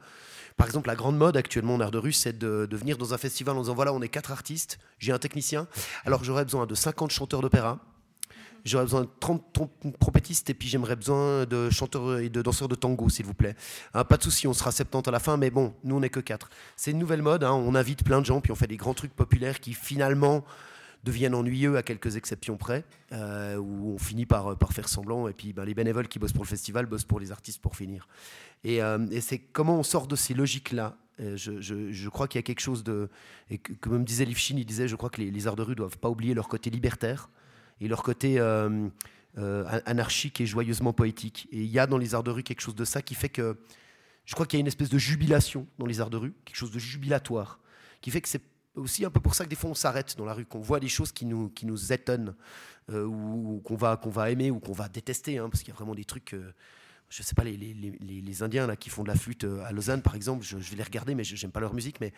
Ça me fascine, je trouve ça assez jubilatoire de les voir faire leur spectacle complètement étrange alors qu'ils sont péruviens, qu'ils sont déguisés en indiens d'Amérique du Nord. Mais ça reste de la rue, c'est aussi des gens qui sont dans la rue. Ils sont là, ils sont tous là, tous ces gens-là. N'importe lequel d'entre vous qui décide demain d'aller déclamer du Rimbaud devant la gare, quelque part fera des arts de rue. C'est le public qui va s'arrêter ou pas, qui fait que vous deviendrez professionnel ou pas. Et donc, je, pour revenir à ça, effectivement, il y a un petit, il y a, il y a, il y a ce mot euh, libertaire et un peu, un peu rentre-dedans dans les arts de la rue qu'il ne faudrait pas qu'on perde. Et qu'on, qu'on, que j'ai des fois l'impression qu'on perd avec ces mots médiation, et cetera, qui moi aussi me font des fois un peu peur. Manu, euh, libertaire, joyeux, séditieux, les arts de la oui. rue, c'est un peu ça. Oui. Qu'est-ce qui a changé ? Là, c'est un peu le, dans, dans les formes et dans les récits. Est-ce qu'on raconte aujourd'hui les mêmes histoires qu'il y a quinze ans ou vingt ans quand vous commenciez ? Est-ce que les formes sont, sont les mêmes ou est-ce que les artistes de la rue intègrent eux aussi des technologies, des hologrammes, et cetera ? Ouais. Alors les formes ont beaucoup changé, mais ce qui est marrant, c'est que c'est par strates. En fait, les premiers artistes de rue qui ont été reconnus comme artistes de rue au moment où ça s'est déclaré, on est, je crois, en soixante-douze à Aix-en-Provence, premier événement d'art de rue, Aix ouvert au, au saltimbanque. On voit les premiers artistes de rue qui sont des casseurs de, de, de, de chaînes. Il y a des jongleurs, il y a Zouzou et Momo les clowns, par exemple, quand même, pas, pas piquer des verres. Et euh, quasiment à la même période, on voit arriver Zingaro. hein, qui sont Bartabas, Bartabas qui sont dans, dans les premiers euh, à travailler avec les artistes de rue aussi. Et donc ces gens-là existent toujours. Les mecs qui cassent des chaînes, qui tordent des trucs, les mecs qui jonglent dans la rue, ils existent toujours. Mais quelques années après, on a vu débarquer les circassiens, on a vu les gens du cirque qui ont commencé à venir avec des choses un peu plus compliquées. Puis on a vu peu à peu débarquer des gens du théâtre avec des textes un peu plus compliqués. Puis on a vu débarquer les danseurs avec de la danse contemporaine, puis maintenant les plasticiens, puis maintenant les vidéastes. Mais ils sont tous, ils sont tous restés. On a toujours les casseurs de, de... Ils sont toujours là, c'est génial. En fait, nos ancêtres, il y a quarante ans, ils sont encore là en train de travailler, ils sont encore avec nous et on les voit au quotidien. Par contre, c'est vrai qu'il y a une tradition, je parle de la France que je connais mieux, il y a une petite tendance d'une partie des programmateurs, il n'y en a pas ici, j'y vais, il y a une petite tendance d'une partie des programmateurs à, à faire semblant d'être des gens extrêmement cultivés, de rêver d'être des responsables de grosses scènes nationales, et de se dire que c'est quand même vachement plus intéressant d'avoir une bande de comédiens nus sautant à pieds joints sur un gros tube de vaseline marqué « J'aime pas la police », sans aucun texte, et faisant évidemment un scandale gigantesque en France, et de se dire que c'est quand même plus intéressant de les prendre eux que celui qui va se faire un cercle de deux mille personnes. C'est comme si... Voilà, on voulait faire du contemporain dans la rue parce que les choses qui ne sont pas contemporaines, c'est-à-dire des choses plus simples, ben c'est pas très intéressant. Et du coup, toute une partie des très grosses structures de la rue en France ont perdu les principes des arts de la rue de base de on s'adresse à tout le monde. En art de rue, on s'adresse à tout le monde. On doit avoir l'orgueil d'essayer de s'adresser à tout le monde, comme le disait euh, mon maître à penser qui est mort. Là. Euh, on, on a cet orgueil-là, on veut parler à tout le monde, donc on doit réussir à parler à des gens qui ont des formations universitaires énormes et à, la, à, à des vendeurs de la Migros qui sont peut-être des passionnés de, de, de jeux de mots. Mais voilà, tous ces gens-là, on doit leur parler. Il y a quelque chose qui a changé oui. euh, aussi, c'est euh, le rapport à la sécurité. Euh, en, en France en particulier, en Suisse peut-être aussi, les attentats... Euh, du Bataclan, euh, ce fameux treize novembre deux mille quinze, l'attentat de Nice, le quatorze juillet euh, deux mille seize, ont profondément marqué euh, le rapport euh, que nous avons euh, à l'espace public et en particulier que les pouvoirs publics ont euh, à l'espace euh, public dont ils ont la responsabilité. Est-ce que ça, quand on organise, euh, Thysandine, un festival comme Antigel, quand on investit autant de lieux euh, qui ne sont pas des lieux euh, a priori sécurisés, euh, est-ce qu'on a ça en tête? Est-ce qu'on sait qu'aujourd'hui, il faut mobiliser autrement? On a en tête qu'il faut mobiliser autrement les, euh, les autorités, euh, la police, et cetera. Euh, on, on est allé trois fois à l'aéroport de Genève. Donc vous avez joué trois fois à l'aéroport de Genève, fois... sur le tarmac? Pas sur le tarmac. Donc, euh, sur un satellite de départ euh, cir- circulaire, comme ça, on a, on a fait un, un concert de musique classique. On a fait un concert de musique électronique aussi dans le hall de la gare euh, de l'aéroport. Et un troisième projet, voilà, un, l'ancien terminal EasyJet, on l'a investi pour faire un concert de soul. Et aujourd'hui, ce n'est plus possible. À cause de, voilà, des nouvelles normes de sécurité suite au, à ce qui s'est passé au Bataclan. Donc, en fait, des, des lieux ne, ne, ne sont plus accessibles et aussi euh, dans les lieux industriels, au, au service industriel genevois. Donc, les barrages, voilà, tout ce qui nous fait vraiment rêver. Tout ce que vous avez utilisé par le passé. Voilà. Donc, euh, donc les normes ont changé et ils, ils n'entrent plus en matière, même si on, on, pourrait, on pourrait leur proposer de prendre les mesures, mettre un dispositif sécurité sanitaire en place, mais il n'y a plus d'entrée en matière possible. Et, et voilà, c'est... les portes sont fermées. Susanna Berry, c'est à vous, à la responsable politique, à certains égards, que je pose la question. En tout cas, euh, vous êtes euh, chef des affaires culturelles. Est-ce qu'aujourd'hui, c'est une donnée que vous avez en tête quand il y a l'organisation d'un festival comme celui de la plage des Six Pommes? Pas vraiment. Pas pour l'instant, mais c'est vrai que la, la question peut se poser une fois qu'on est sur place. Euh, c'est, c'est vrai qu'on a... un sentiment de sécurité quand on est dans, dans nos petites villes un peu euh, tranquilles.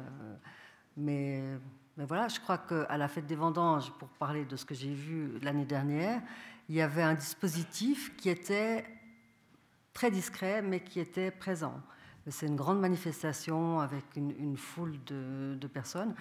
Alors ici, à la Chaux-de-Fonds, je ne sais pas si j'ai vu quelque chose, mais peut-être que c'était discret aussi, intentionnellement, mais je n'ai pas le souvenir d'avoir été marquée par un dispositif. Mais c'est vrai que nous, en tant que responsables de la culture, on ne s'est pas préoccupé pour l'instant de la sécurité, au contraire euh, des collègues des services des sports qui, eux, doivent s'en préoccuper, notamment quand euh, Xamax gagne. Manu Moser, vous me disiez que le problème se pose de manière assez aiguë, souvent en France, hein, dans certains festivals. Alors ouais, de manière assez aiguë, on peut parler... Mais il y a deux problèmes dans la rue, on en parlait tout à l'heure. Il y a un premier problème qui est la commercialisation et la privatisation de la rue, d'un espace public qui n'en est bientôt plus un. Et euh, je vous rends attentif à ça, chers citoyens, de faire très attention à ce qui est en train de vous arriver, parce que vous pourriez avoir des surprises dans très peu de temps. Et la deuxième problématique, c'est cette fameuse sécurisation cinglée pour quelques fous de Dieu qui ont décidé de tuer des gens bêtement. Euh, et ben, ces quelques fous ont gagné. Euh, en France, on voit des festivals d'art de rue à Aurillac, dix-sept mille habitants, six cents compagnies d'art de rue qui se déplacent et qui viennent jouer dans cette ville-là, donc la moitié de la ville de Chaux-de-Fonds, imaginez, et vous mettez six cents compagnies en même temps. Et bien, pour des questions de sécurité, ils ont donc décidé de bloquer le centre-ville avec des barrières et des sécu à toutes les entrées qui fouillaient l'ensemble des cent cinquante mille personnes qui venaient voir le spectacle. Je donne un autre exemple, on est à Mulhouse où un spectacle se déroule, il dure une heure, il y a euh, sept mille personnes qui peuvent entrer sur la place principale de Mulhouse pour voir le spectacle, et donc pour pouvoir aller voir le spectacle, il y a trois heures de queue pour passer les contrôles de sécurité. Donc quand vous commencez la queue euh, pour le contrôle de sécurité du deuxième spectacle, vous voyez l'entièreté du premier spectacle pendant que vous faites la queue avant d'aller voir le spectacle qui est de l'autre côté des grillages. Euh, ça, c'en est un autre. Aurillac, toujours le même exemple, le budget de programmation, actuellement, il dépense le même budget en sécurité. Sécurité qui a fini par déraper avec évidemment euh, des gens qui n'ont pas supporté ce qui se passait, et ça a terminé à coups de lacrymo et de, de combats de rue avec des gens qui sont allés chasser des sécus qui étaient pour pas grand chose et des sécus qui se planquaient pour éviter de se faire tabasser. On est dans une situation qui est abracadabrantesque, c'est, c'est impossible un truc pareil.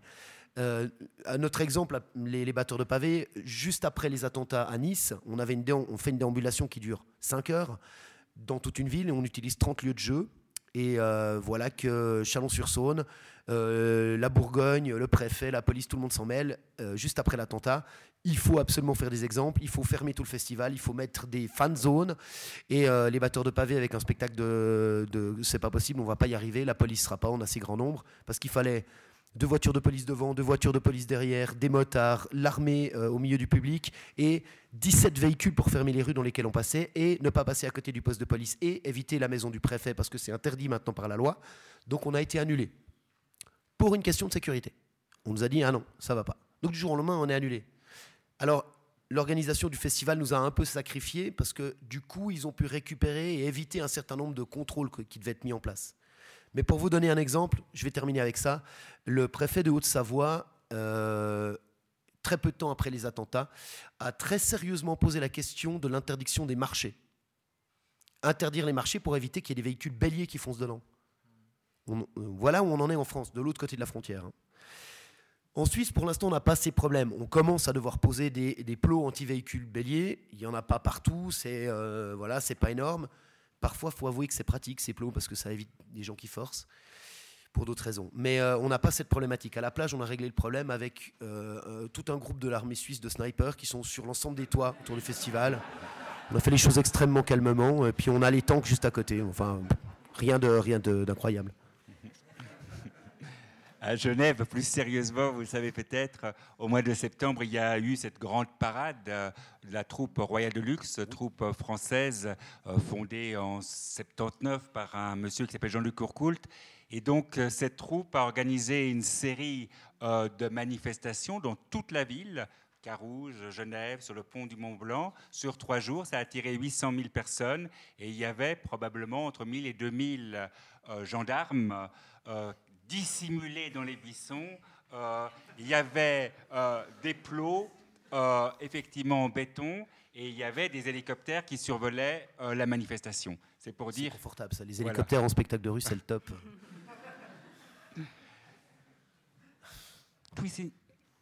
Thysandine, la question que je voulais vous poser, puisqu'on approche de, du moment où la salle vous appartiendra, euh, spectateurs, et des questions aussi... Euh, Je voulais vous demander, au fond, comment est-ce que vous imaginez maintenant, aujourd'hui, le développement d'Antigel, euh, sachant que vous attirez entre quarante et cinquante mille spectateurs, que euh, ça marche bien. Est-ce qu'il faut viser plus grand? Est-ce qu'il faut, euh, est-ce qu'il faut d'une certaine manière, labelliser euh, Antigel, c'est-à-dire proposer dans d'autres villes le même concept? Comment est-ce que vous voyez la suite? Donc, je pense qu'Antigel a atteint sa taille optimale, ah. avec soixante événements, ouais. vingt-trois communes, cinquante mille spectateurs. On commence à explorer des nouveaux territoires, qui sont le territoire du Grand Genève. Donc, euh, qu'est-ce qu'on appelle le Grand Genève? Donc, la, la France voisine. Oui, c'est, le, c'est la France voisine. Quelques communes du, de, de la France voisine, dont Étrembières, Annemasse, euh, Roche-sur-Foron. Je ne sais pas si vous connaissez, Saint-Genis-Pouilly. Donc c'est vraiment euh, les communes frontalières genevoises. Et on est passé de l'autre côté de la frontière euh, pour euh, voilà, retrouver des nouveaux lieux à la demande des communes genevoises. Euh, ce qu'on souhaite à Antigel, c'est continuer à innover, continuer de surprendre, continuer à explorer le territoire, chercher encore des nouveaux lieux. Par exemple, on est, on, on est allé cette année dans, dans une école pour la première fois. Donc c'est, c'est un lieu euh, commun, quotidien. On n'avait pas encore pensé y aller. Et euh, c'était ben, redécouvrir euh, une architecture, euh, un lieu d'enfance. Il y avait voilà, des dessins partout. Et on l'a, on, on l'a transformé pour en faire un spectacle dans les couloirs et euh, à l'abri de, de la neige et de la pluie. Mmh. Manu Moser, est-ce que le Festival de la Plage des Six Pommes peut encore se développer? Est-ce qu'il doit encore se développer? Est-ce qu'on peut imaginer que... Euh, qu'il dure plus longtemps, qu'il ait lieu à un autre moment, que... Euh... Alors, pour tous les bénévoles qui sont derrière et les non-bénévoles, non, on ne développera pas dans le temps. Ça, c'est sûr. C'est une question de santé de l'ensemble de l'équipe. Euh, dans les développements possibles, bah ouais, on est en train de rechercher des fonds en fait, pour racheter l'ensemble du canton de Neuchâtel. Vous voulez vous en parler, d'ailleurs, ce serait sympa. Non, euh, dans les développements, oui, on aimerait développer, mais euh, pas euh, dans le festival. On, en, on développe les réseaux autour du festival. Ça, c'est un de nos grands boulots actuellement. Je parlais du Six Pommes Summer Tour, donc envoyer des spectacles ailleurs en Suisse romande. Euh, un réseau euh, qui s'appelle la Tournée des Plages, avec la plage de Malsaucy à Belfort, Thonon, euh, les Bains à côté de... De, du lac Léman et puis nous euh, voilà la, la, donc le réseau plage. Ça voudrait dire quoi? C'est que des, des mêmes les artistes qui tournent, puissent circuler voilà, beaucoup plus, donc trouver des moyens. Et notre grand but et notre grand développement futur, et celui-là c'est notre boulot, c'est de stabiliser l'événement, le stabiliser d'un point de vue financier et réussir à payer des salaires qui soient euh, un peu plus proches de ce qu'on aurait vraiment besoin comme argent pour réussir à vivre, parce qu'il faut bien vous avouer qu'on gagne quand même pas des sommes phénoménales. Je gagne deux mille francs par mois pour la plage des Six Pommes. Ça, c'est dit. Et donc voilà, l'idée, c'est de stabiliser et de, de réussir à faire en sorte aussi de pouvoir transmettre, du coup, en payant les gens, de pouvoir transmettre à d'autres personnes les connaissances et les compétences qu'on a euh, ailleurs. Et puis, du coup, éviter qu'on ait des burn-out. On a un de nos membres qui a fait un burn-out il y a quelques années, euh, l'ancien administrateur, voilà, qui a vécu un moment extrêmement dur, qui est notamment dû au fait qu'à un moment donné, tu, tu bosses que pour la plage, mais tu n'arrives plus à payer tes factures. Donc, nous, notre but, c'est de stabiliser l'événement, garder du monde, réussir à faire en sorte que les gens aient du plaisir, euh, mettre des spectacles dans des coins de plus en plus bizarres et avoir un peu plus de salaire. C'est, c'est un gros boulot hein, quand même. Oui. Ouais, Philippe Bischoff, on l'entend là depuis une heure, une heure dix. Euh, les arts de la rue sont, sont vivants. Il y a beaucoup de, d'énergie, il y a beaucoup d'inventions, il n'y a pas beaucoup d'argent, mais en tout cas... Euh, il y a des urgences. Est-ce que, et là je m'adresse au directeur de Pro Helvetia, est-ce que Pro Helvetia euh, pourrait, euh, ou vous le faites déjà peut-être, euh, développer un programme de soutien précisément, puisque l'une de vos missions est d'aider euh, les artistes suisses à franchir les frontières? Est-ce qu'il y a un programme qui irait dans ce sens-là euh, au sein de Pro Helvetia? Ben, il n'y a pas de programme spécifique pour, pour les tournées des, des, des arts de la rue, mais euh, Manu Moser en a profité, on soutient les tournées. Mais un peu pour tout, pour la musique, pour, pour la danse, pour, pour, pour ce qu'il fait, lui. Donc, je ne pense pas qu'il faut, faut inventer un programme spécifique. Il faut juste rester ouvert et observer bien ce qui, ce qui change, ce qui bouge, et puis après réagir. Donc, ce que les deux disent, qu'il faut rester innovateur, c'est aussi ce que nous, nous devons rester. Hein. Il faut toujours s'ouvrir à des tendances, pas à des modes, mais à des tendances, dans le sens si les, les marchés changent, si les... les données de production, de création changent, euh, bien sûr, il faut réagir, nous. Mais jusque-là, franchement, je n'ai pas vu de nécessité de, d'inventer un fonds. Il y a dix ans, pour, euh, il y avait eu ce, cette volonté oui. de soutenir la danse contemporaine, par oui, exemple. Oui, oui, oui ça, ça on a fait avec euh, pas mal de succès, je dirais.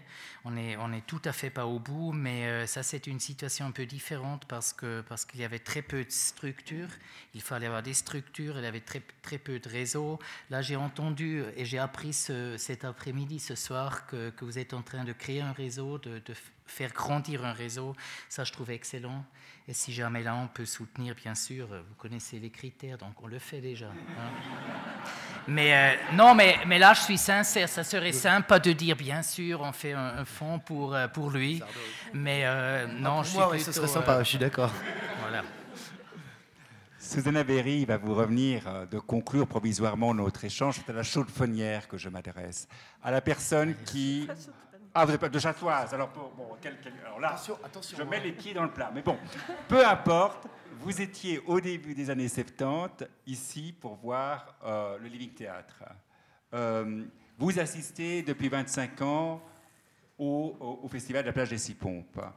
À ce moment qui est un moment, comme le disait Manu Moser, un moment de liberté, de euh, poésie, et cetera. Est-ce que, est-ce que c'est inscrit d'une certaine manière dans l'esprit chaux-de-fonnier, cette histoire-là, qui fait que euh, la Chaux-de-Fonds est la capitale en Suisse des, des arts de la rue. Question. Une question pour la fin. Oui, ben c'est une question piège. Enfin, est-ce que est-ce que c'est le, la Chaux-de-Fonds qui a qui a créé, enfin, je veux dire, l'esprit de la Chaux-de-Fonds qui a qui a créé le, le festival de la Plage des Six Pommes? Ou est-ce que c'est certains de ses habitants qui auraient pu peut-être habiter ailleurs et le développer ailleurs? Ça, euh, c'est un peu l'œuf et la poule. Euh, je... C'est un peu difficile d'y, d'y répondre, mais je vois que quelqu'un fait des grands signes dans la salle. Alors peut-être qu'il y a une réponse. Parce qu'effectivement, le festival est celui-ci. Ah, ah, c'est parti. Pour que ce soit, voilà, pour que ce soit enregistré pour l'éternité, ce serait bien que tu aies un micro. Ce festival est celui-ci parce qu'il est né avec l'histoire de cette ville. C'est-à-dire qu'effectivement, la même personne avec qui vous avez discuté il y a vingt-cinq ans, c'est-à-dire Vincent Stedler, a décidé et a dit ici, euh, il y a énormément de gens qui n'ont pas l'argent pour partir en vacances. Il y a les vacances horlogères, donc du coup, il y a les vacances obligatoires. Et pendant cette période-là, il y a plein de gens qui n'ont pas les moyens de partir loin. Alors, on va leur offrir une plage à mille mètres d'altitude. Et c'est en faisant un lien avec Chalon dans la rue et, euh, et avec du coup les gens qui travaillaient là-bas qu'on a pu faire venir des compagnies ici et qu'on a pu offrir des vacances à mille mètres d'altitude. Et à l'époque, ce n'était pas qu'à la Chaux-de-Fonds, c'était dans plusieurs villes, enfin villages. Et puis ça s'est vraiment construit à la Chaux-de-Fonds. Mais c'est parce qu'il y a cette histoire et c'est parce que, oui vraiment, parce qu'il y a cette histoire que ce festival existe. Et que du coup, tous ces gens ont envie aussi d'être bénévoles sur ce festival, et que non, on ne pourrait pas l'exporter. Par contre, il y a une chose qui s'est développée ici, effectivement, avec des gens qui avaient envie de le développer, et qui ont fait que ça a grandi, et que c'est devenu ce que c'est. Mais euh, mais il y avait vraiment cette envie, à la base, de partage, de citoyenneté, et, euh, et d'offrir ces vacances à mille mètres d'altitude. Donc oui, c'est parce que c'est la Chaux-de-Fonds que c'est né comme ça.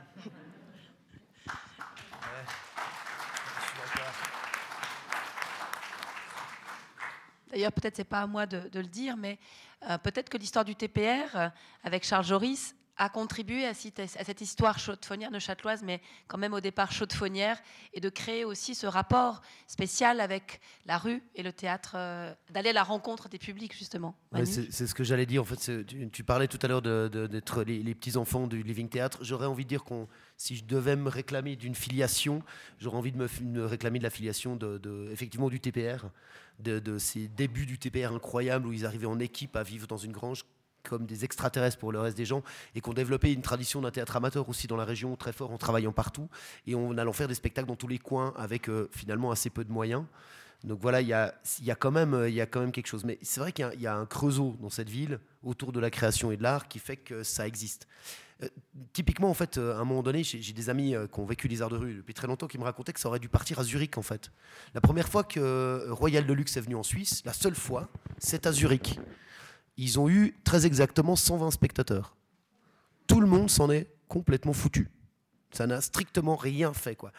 Euh, j'imagine que si Royal, Royal de Luxe était venu à Chaux-de-Fonds, ça aurait peut-être mieux marché, je ne sais pas. Mais, mais c'est vrai qu'il y a, il y a quelque chose qui fait que ça, ça peut fonctionner dans la rue. Parce qu'on a besoin de sortir, je crois, quand il fait beau. Il faut dire ce qu'il y a quand même, ce serait bien d'ailleurs qu'il fasse beau.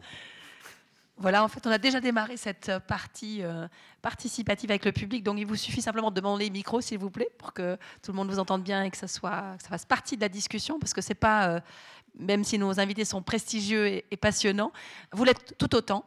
Donc, n'hésitez pas à demander le micro pour euh, poser des questions. Vous pouvez être d'accord, pas d'accord.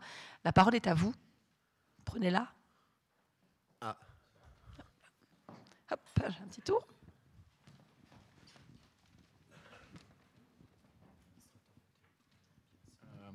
Une question à M. Bischoff concernant euh, les arts de rue. On a peu parlé, on a beaucoup parlé du côté francophone, euh, des rapports avec la France, des arts de la rue, mais peut-être euh, du côté de Pro Helvetia, est-ce qu'il n'y aurait pas une mission de faire des liens? Parce qu'on sait quand même qu'en Allemagne ou en Suisse allemande, ou peut-être aussi en Suisse italienne, il y a une autre approche de la rue, des arts de la rue. Et peut-être votre avis sur ce sujet-là et des liens possibles ou des développements à faire d'un réseau national et d'échanges au niveau justement entre les frontières linguistiques et pas forcément nationales vers d'autres pays. Ouais, c'est une, c'est une très bonne question. On en a parlé un peu avant. Je dois vous avouer que, que, par exemple, là-bas, déjà le terme, les arts de la rue n'existe pas dans ce sens qu'on appelle Straßentheater. Ce n'est pas tout à fait la même chose. Il y en a très, très peu. Donc, euh, tout d'abord, il s'agirait de, de, de faire une sorte de table ronde et de réunir les acteurs, je trouve. Euh, franchement, je ne peux pas dire si ça, si ça mène à quelque chose ou non. Je suis très, très, très sincère et ouvert avec vous. Je n'ai pas la connaissance des situations spécifiques, mais, mais euh, j'ai appris, comme j'ai dit avant, qu'il y a une ambition de créer un réseau et euh, je trouve que ça vaut la peine de, de, aussi de notre part de regarder si on s'investit ou non. Mais je ne connais vraiment pas assez bien la situation. Mais ça pourrait être un sujet intéressant, oui. Ouais. D'échanges culturels, effectivement. Mais oui, bien sûr. Ouais. Avec les Susanna. Moi, j'aurais une question pour euh, Susanna Berry. Tout à l'heure, euh, vous avez dit, euh, voilà, il, pour, pour qu'il y ait un soutien à de la médiation, euh, il faut trois éléments. Il faut un médiateur professionnel, il faut une école. Il manque le troisième, je ne sais plus. Mais la, voilà, l'artiste. Ça allait de soi, évidemment. Pardon. J'aurais pensé pas à le mettre en avant. Euh, l'école, ça m'a frappée parce que euh, pour moi, la médiation, elle s'adresse aussi bien aux enfants qu'aux adultes. Alors c'est vrai que le canton a fait un énorme effort et, et la brochure qui est produite chaque année, avec, qui rassemble, qui synthétise tous les, les spectacles et les expositions, enfin, ouais, toute la kyrielle de, d'événements, c'est extrêmement précieux euh, pour les enfants, pour les parents aussi. Euh, mais c'est vrai que pour moi, la médiation, ça doit être pour tout le monde. Alors tout à l'heure, on parlait d'éduquer le public. Effectivement, c'est un terme qui est très paternaliste, disons-le. Alors pour les enfants, je pense qu'on peut encore un petit peu l'utiliser. Mais par contre, pour les, pour les adultes, est-ce que c'est une préoccupation de, bah, de penser aussi aux, aux adultes qui ne vont pas effectivement au spectacle et, et de trouver un moyen? Alors, c'est beaucoup plus difficile de, de mettre la main dessus. Mais est-ce qu'il y a une attention qui est portée aussi euh, au public adulte? Alors, de notre part, on n'a pas mis de l'énergie et des ressources dans, dans ce, ce type de projet parce que c'est tellement vaste que, que le budget, il en faudrait même plus que le budget de la culture pour arriver à, à un résultat. Par contre, on, on, on avait créé une table ronde justement avec des responsables d'enseignement, des responsables d'institutions.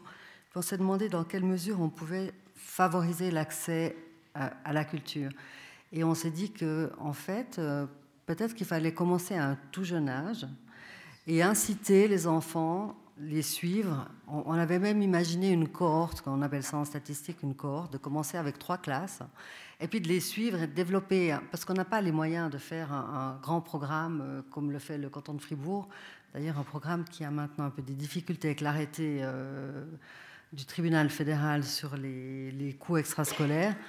Enfin voilà, on, on s'est dit on va essayer à une toute petite échelle et, et examiner dans quelle mesure ça, ça peut fonctionner. Et puis on a eu un, un, on a, on a rencontré un mur avec le centre scolaire auquel on s'est adressé, qui nous a pas ouvert la porte, qui a dit qu'ils savaient très bien faire ce qu'ils faisaient, qu'ils n'avaient pas besoin de notre soutien ni de notre argent. Donc on a, on a réorienté notre projet. C'est, c'est de là qu'est partie l'idée d'un appel à projet. Et effectivement, c'est très limité et on va observer euh, ce que ça produit et peut-être euh, valider ou non la poursuite de, de ce programme. Mais encore une fois, qui est au niveau boutique sur mesure, parce qu'on n'a pas les moyens de faire de la grande distribution. Oubliez qu'aussi le service de la culture du canton fait des merveilles avec pas beaucoup. Si, si je, je peux me permettre, j'ai juste une question. Ah. Je peux juste peut-être ajouter une petite chose à ce que Susanna vient de dire. J'ai vécu à plusieurs reprises à Bâle, quand on avait, on avait pas mal d'argent pour la médiation, et on, mais on ne pouvait pas dépenser l'argent parce qu'on n'a pas trouvé de classe. Donc, euh, avec le changement du système scolaire, bien évidemment, l'espace vide pour les projets culturels ou de médiation est devenu beaucoup plus petit. Et ça, je trouve assez tragique. Hein, si, si déjà à l'école, il n'y a pas l'espace pour la médiation, pour l'expérience culturelle. Donc, ce n'est pas une question d'argent. Tout d'abord, c'est aussi une question de disponibilité, d'envie. D'envie de, de collaborer aussi, ouais. Évidemment. Cyril Tissot. Oui, je voulais m'adresser aux deux collègues subventionneurs qui, qui sont sur le, sur le plateau, donc en, en, en toute cordialité, en toute amitié, même Philippe, d'autant plus que tu es en poste depuis six mois, donc euh, voilà. Mais euh, dire quand même, exprimer le sentiment d'une, de, d'une ville, ou que je peux, moi, ressentir, euh, d'une extrême solitude. Euh, pour porter des, des projets euh, qui prennent une telle ampleur que, que, que la plage des Six Pommes, avec euh, près de, de cent mille spectateurs euh, chaque année, euh, un, un budget qui, qui ne correspond d'ailleurs pas, euh, qui a été exprimé, mais qui ne correspond pas aux besoins euh, d'une, euh, d'une telle manifestation.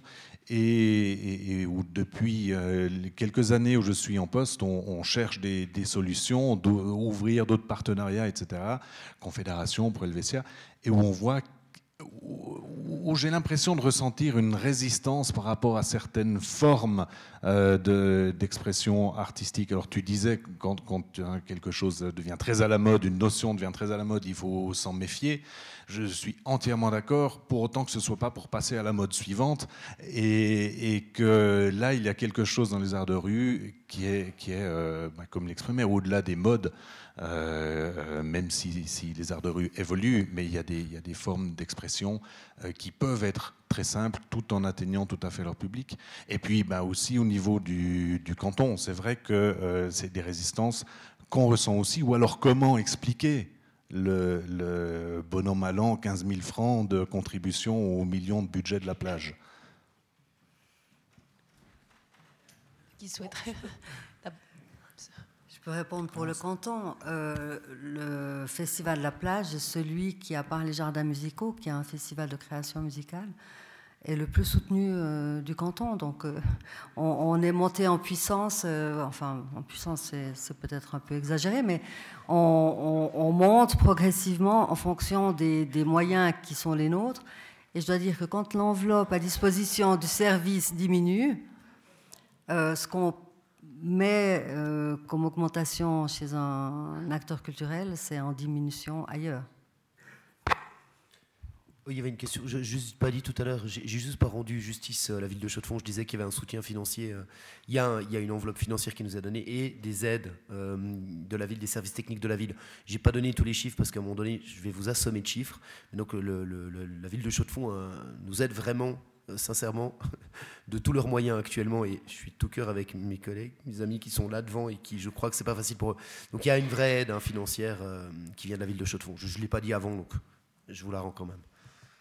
Ouais, il y a une question là. Peut-être Philippe Bischoff, oui, oui, c'était répondre essayer, quelque chose avant de passer. Je peux essayer de répondre. Donc, Cyril, je ne sais pas si vous avez essayé euh, à Pro Helvetia ou non. Là, je ne connais pas l'histoire. Euh, je peux juste dire une tendance que j'observe et qui me fait, qui me fait pas mal de soucis, pardon. Euh, c'est, que, c'est que de plus en plus, comme les, les communes et les quelques cantons se re- retirent du financement, les demandes qui ne sont pas vraiment dans la mission de Pro Helvetia arrivent, arrivent chez nous. Ça, c'est bien sûr un souci. Vous le savez, Pro Helvetia est responsable de toute la Suisse, donc il faut un rayonnement national et tout ça. Donc, je ne dis pas que là, il n'existe pas. Donc, il y a une tendance qui est assez dangereuse, c'est qu'on attend de nous qu'on qu'on remplace, que font plus les communes et les cantons, et ça ne va pas du tout, hein, c'est clair. Il faut toujours d'abord, ça je dois dire, commencer par les communes et les cantons. Non, mais c'est comme ça, parce que ce n'est pas Pro Helvetia de, de soutenir la base, ça vient après. Donc, deuxième, deuxième approche qui serait possible, on a un instrument qui s'appelle les festivals de référence qu'on soutient, donc c'est...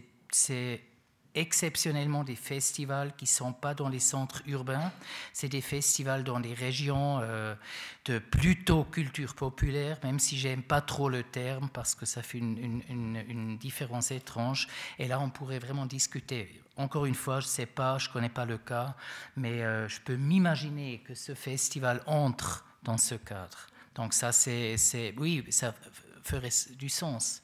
Pour une fois que faire partie du tiers-monde de la Suisse pourrait nous amener quelque chose. Fier de l'être. Question ici, Mathieu Béglin.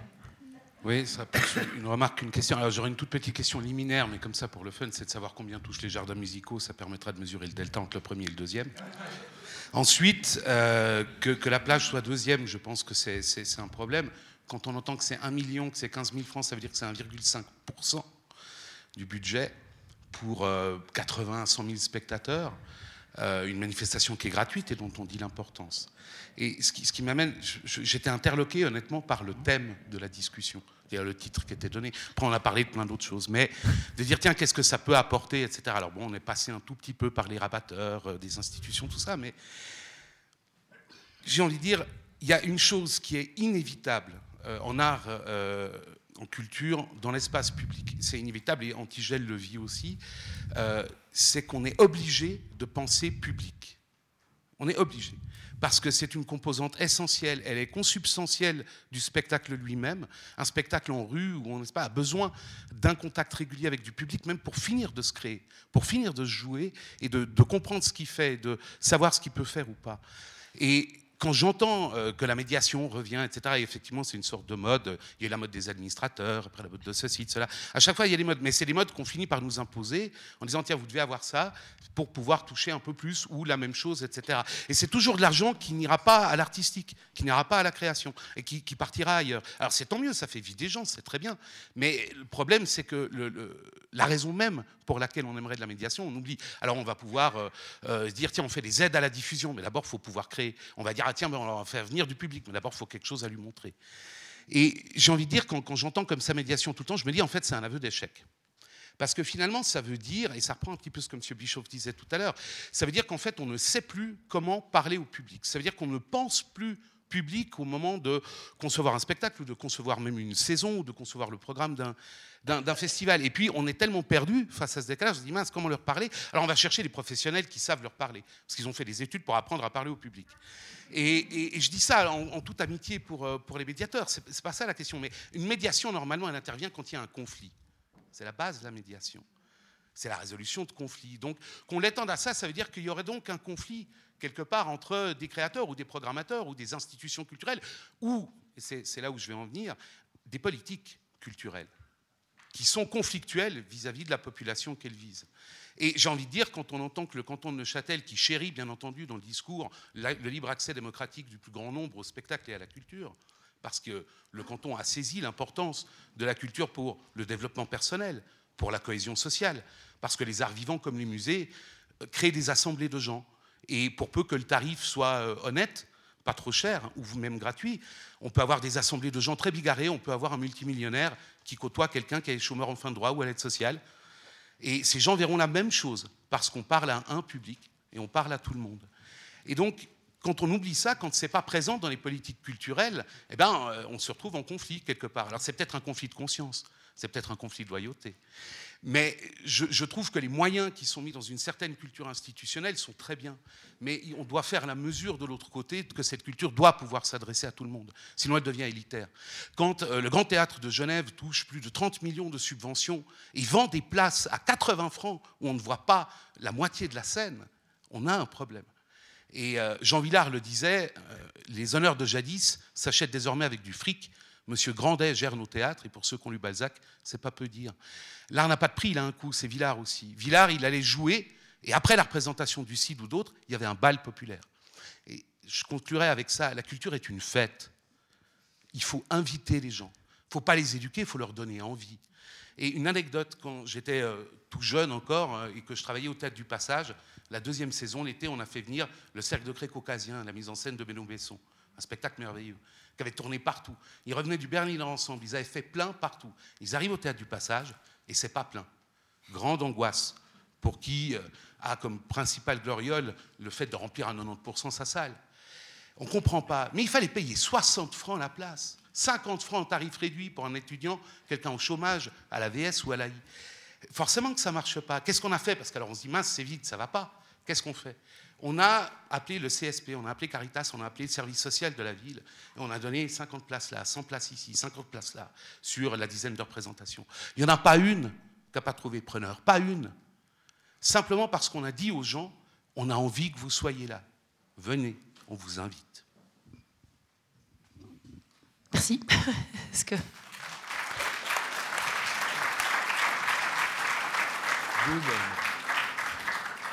Beaucoup de choses ont été dites. Manu, tu souhaites réagir ?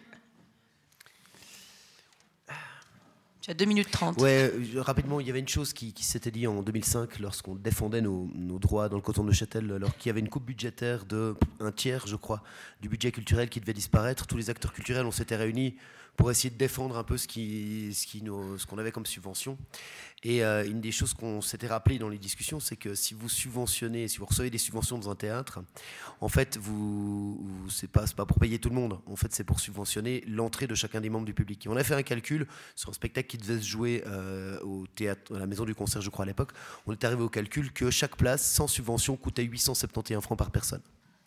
Ah, quand on parle de gratuité, c'est ce, que, ce qu'on payerait s'il n'y avait pas de, de, de subvention hein, dans, dans la culture en général.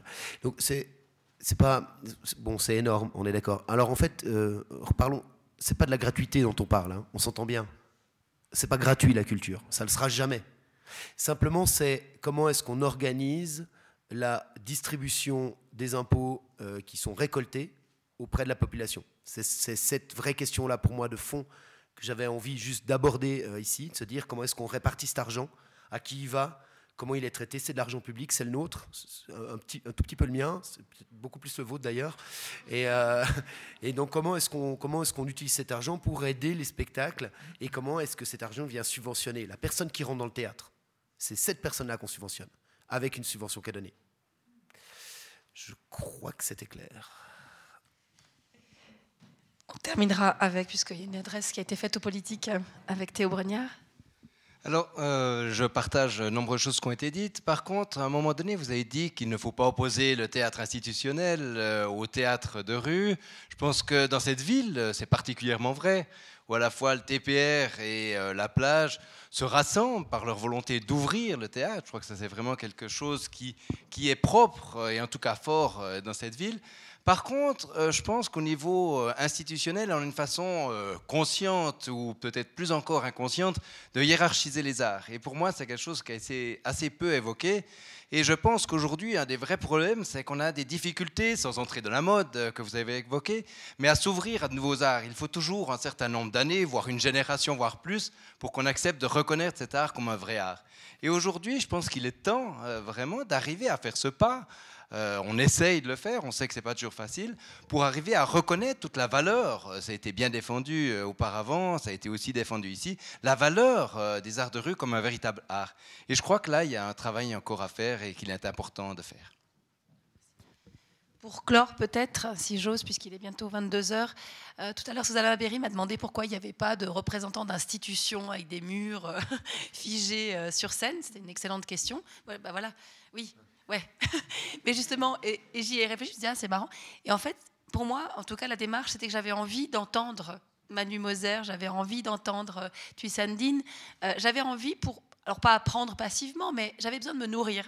Donc, moi, je me trouvais bien dans la salle, j'espère que les autres acteurs culturels aussi, parce que voilà, c'était l'occasion peut-être une fois euh, de se mettre euh, dans l'autre côté, et puis de, de donner la parole et d'entendre, parce que vous avez énormément de choses précieuses à dire. Je remercie évidemment Susanna Berry euh, parce qu'elle a cette vision sur beaucoup d'années, sur ses projets, de, à la fois avant sa vie euh, au service culturel, Merci aussi beaucoup à Philippe Bischoff qui a cette, aussi cette double lorgnette. Et moi, je suis curieuse aussi de voir ce que Pro Helvetia va, va avoir comme regard, comme attention à, à ce qui se passe dans l'espace urbain, que ce soit du côté des spectacles, que ce soit du côté plastique, que ce soit du côté musical, et cetera, et cetera. Moi, j'ai passé une excellente soirée. J'espère que vous aussi. J'ai beaucoup, beaucoup appris. Ça m'a donné plein d'envie. On verra ce que ça donnera. Et en tout cas, bah, merci aussi beaucoup à vous de votre participation. Et puis, ben, voilà, vive la culture. Merci à toutes et à tous. Et puis, très bonne fin de soirée. Manu ? Manu ? Non, merci. Non ?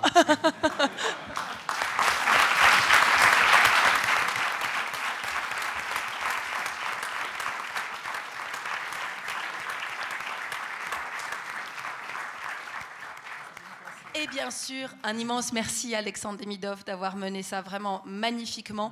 Parfois, on dit que ceux qui sont à la plume sont moins... Mais voilà, c'est, c'est un, un spectacle aussi de vive, de vive voix. Merci infiniment. À tout à l'heure.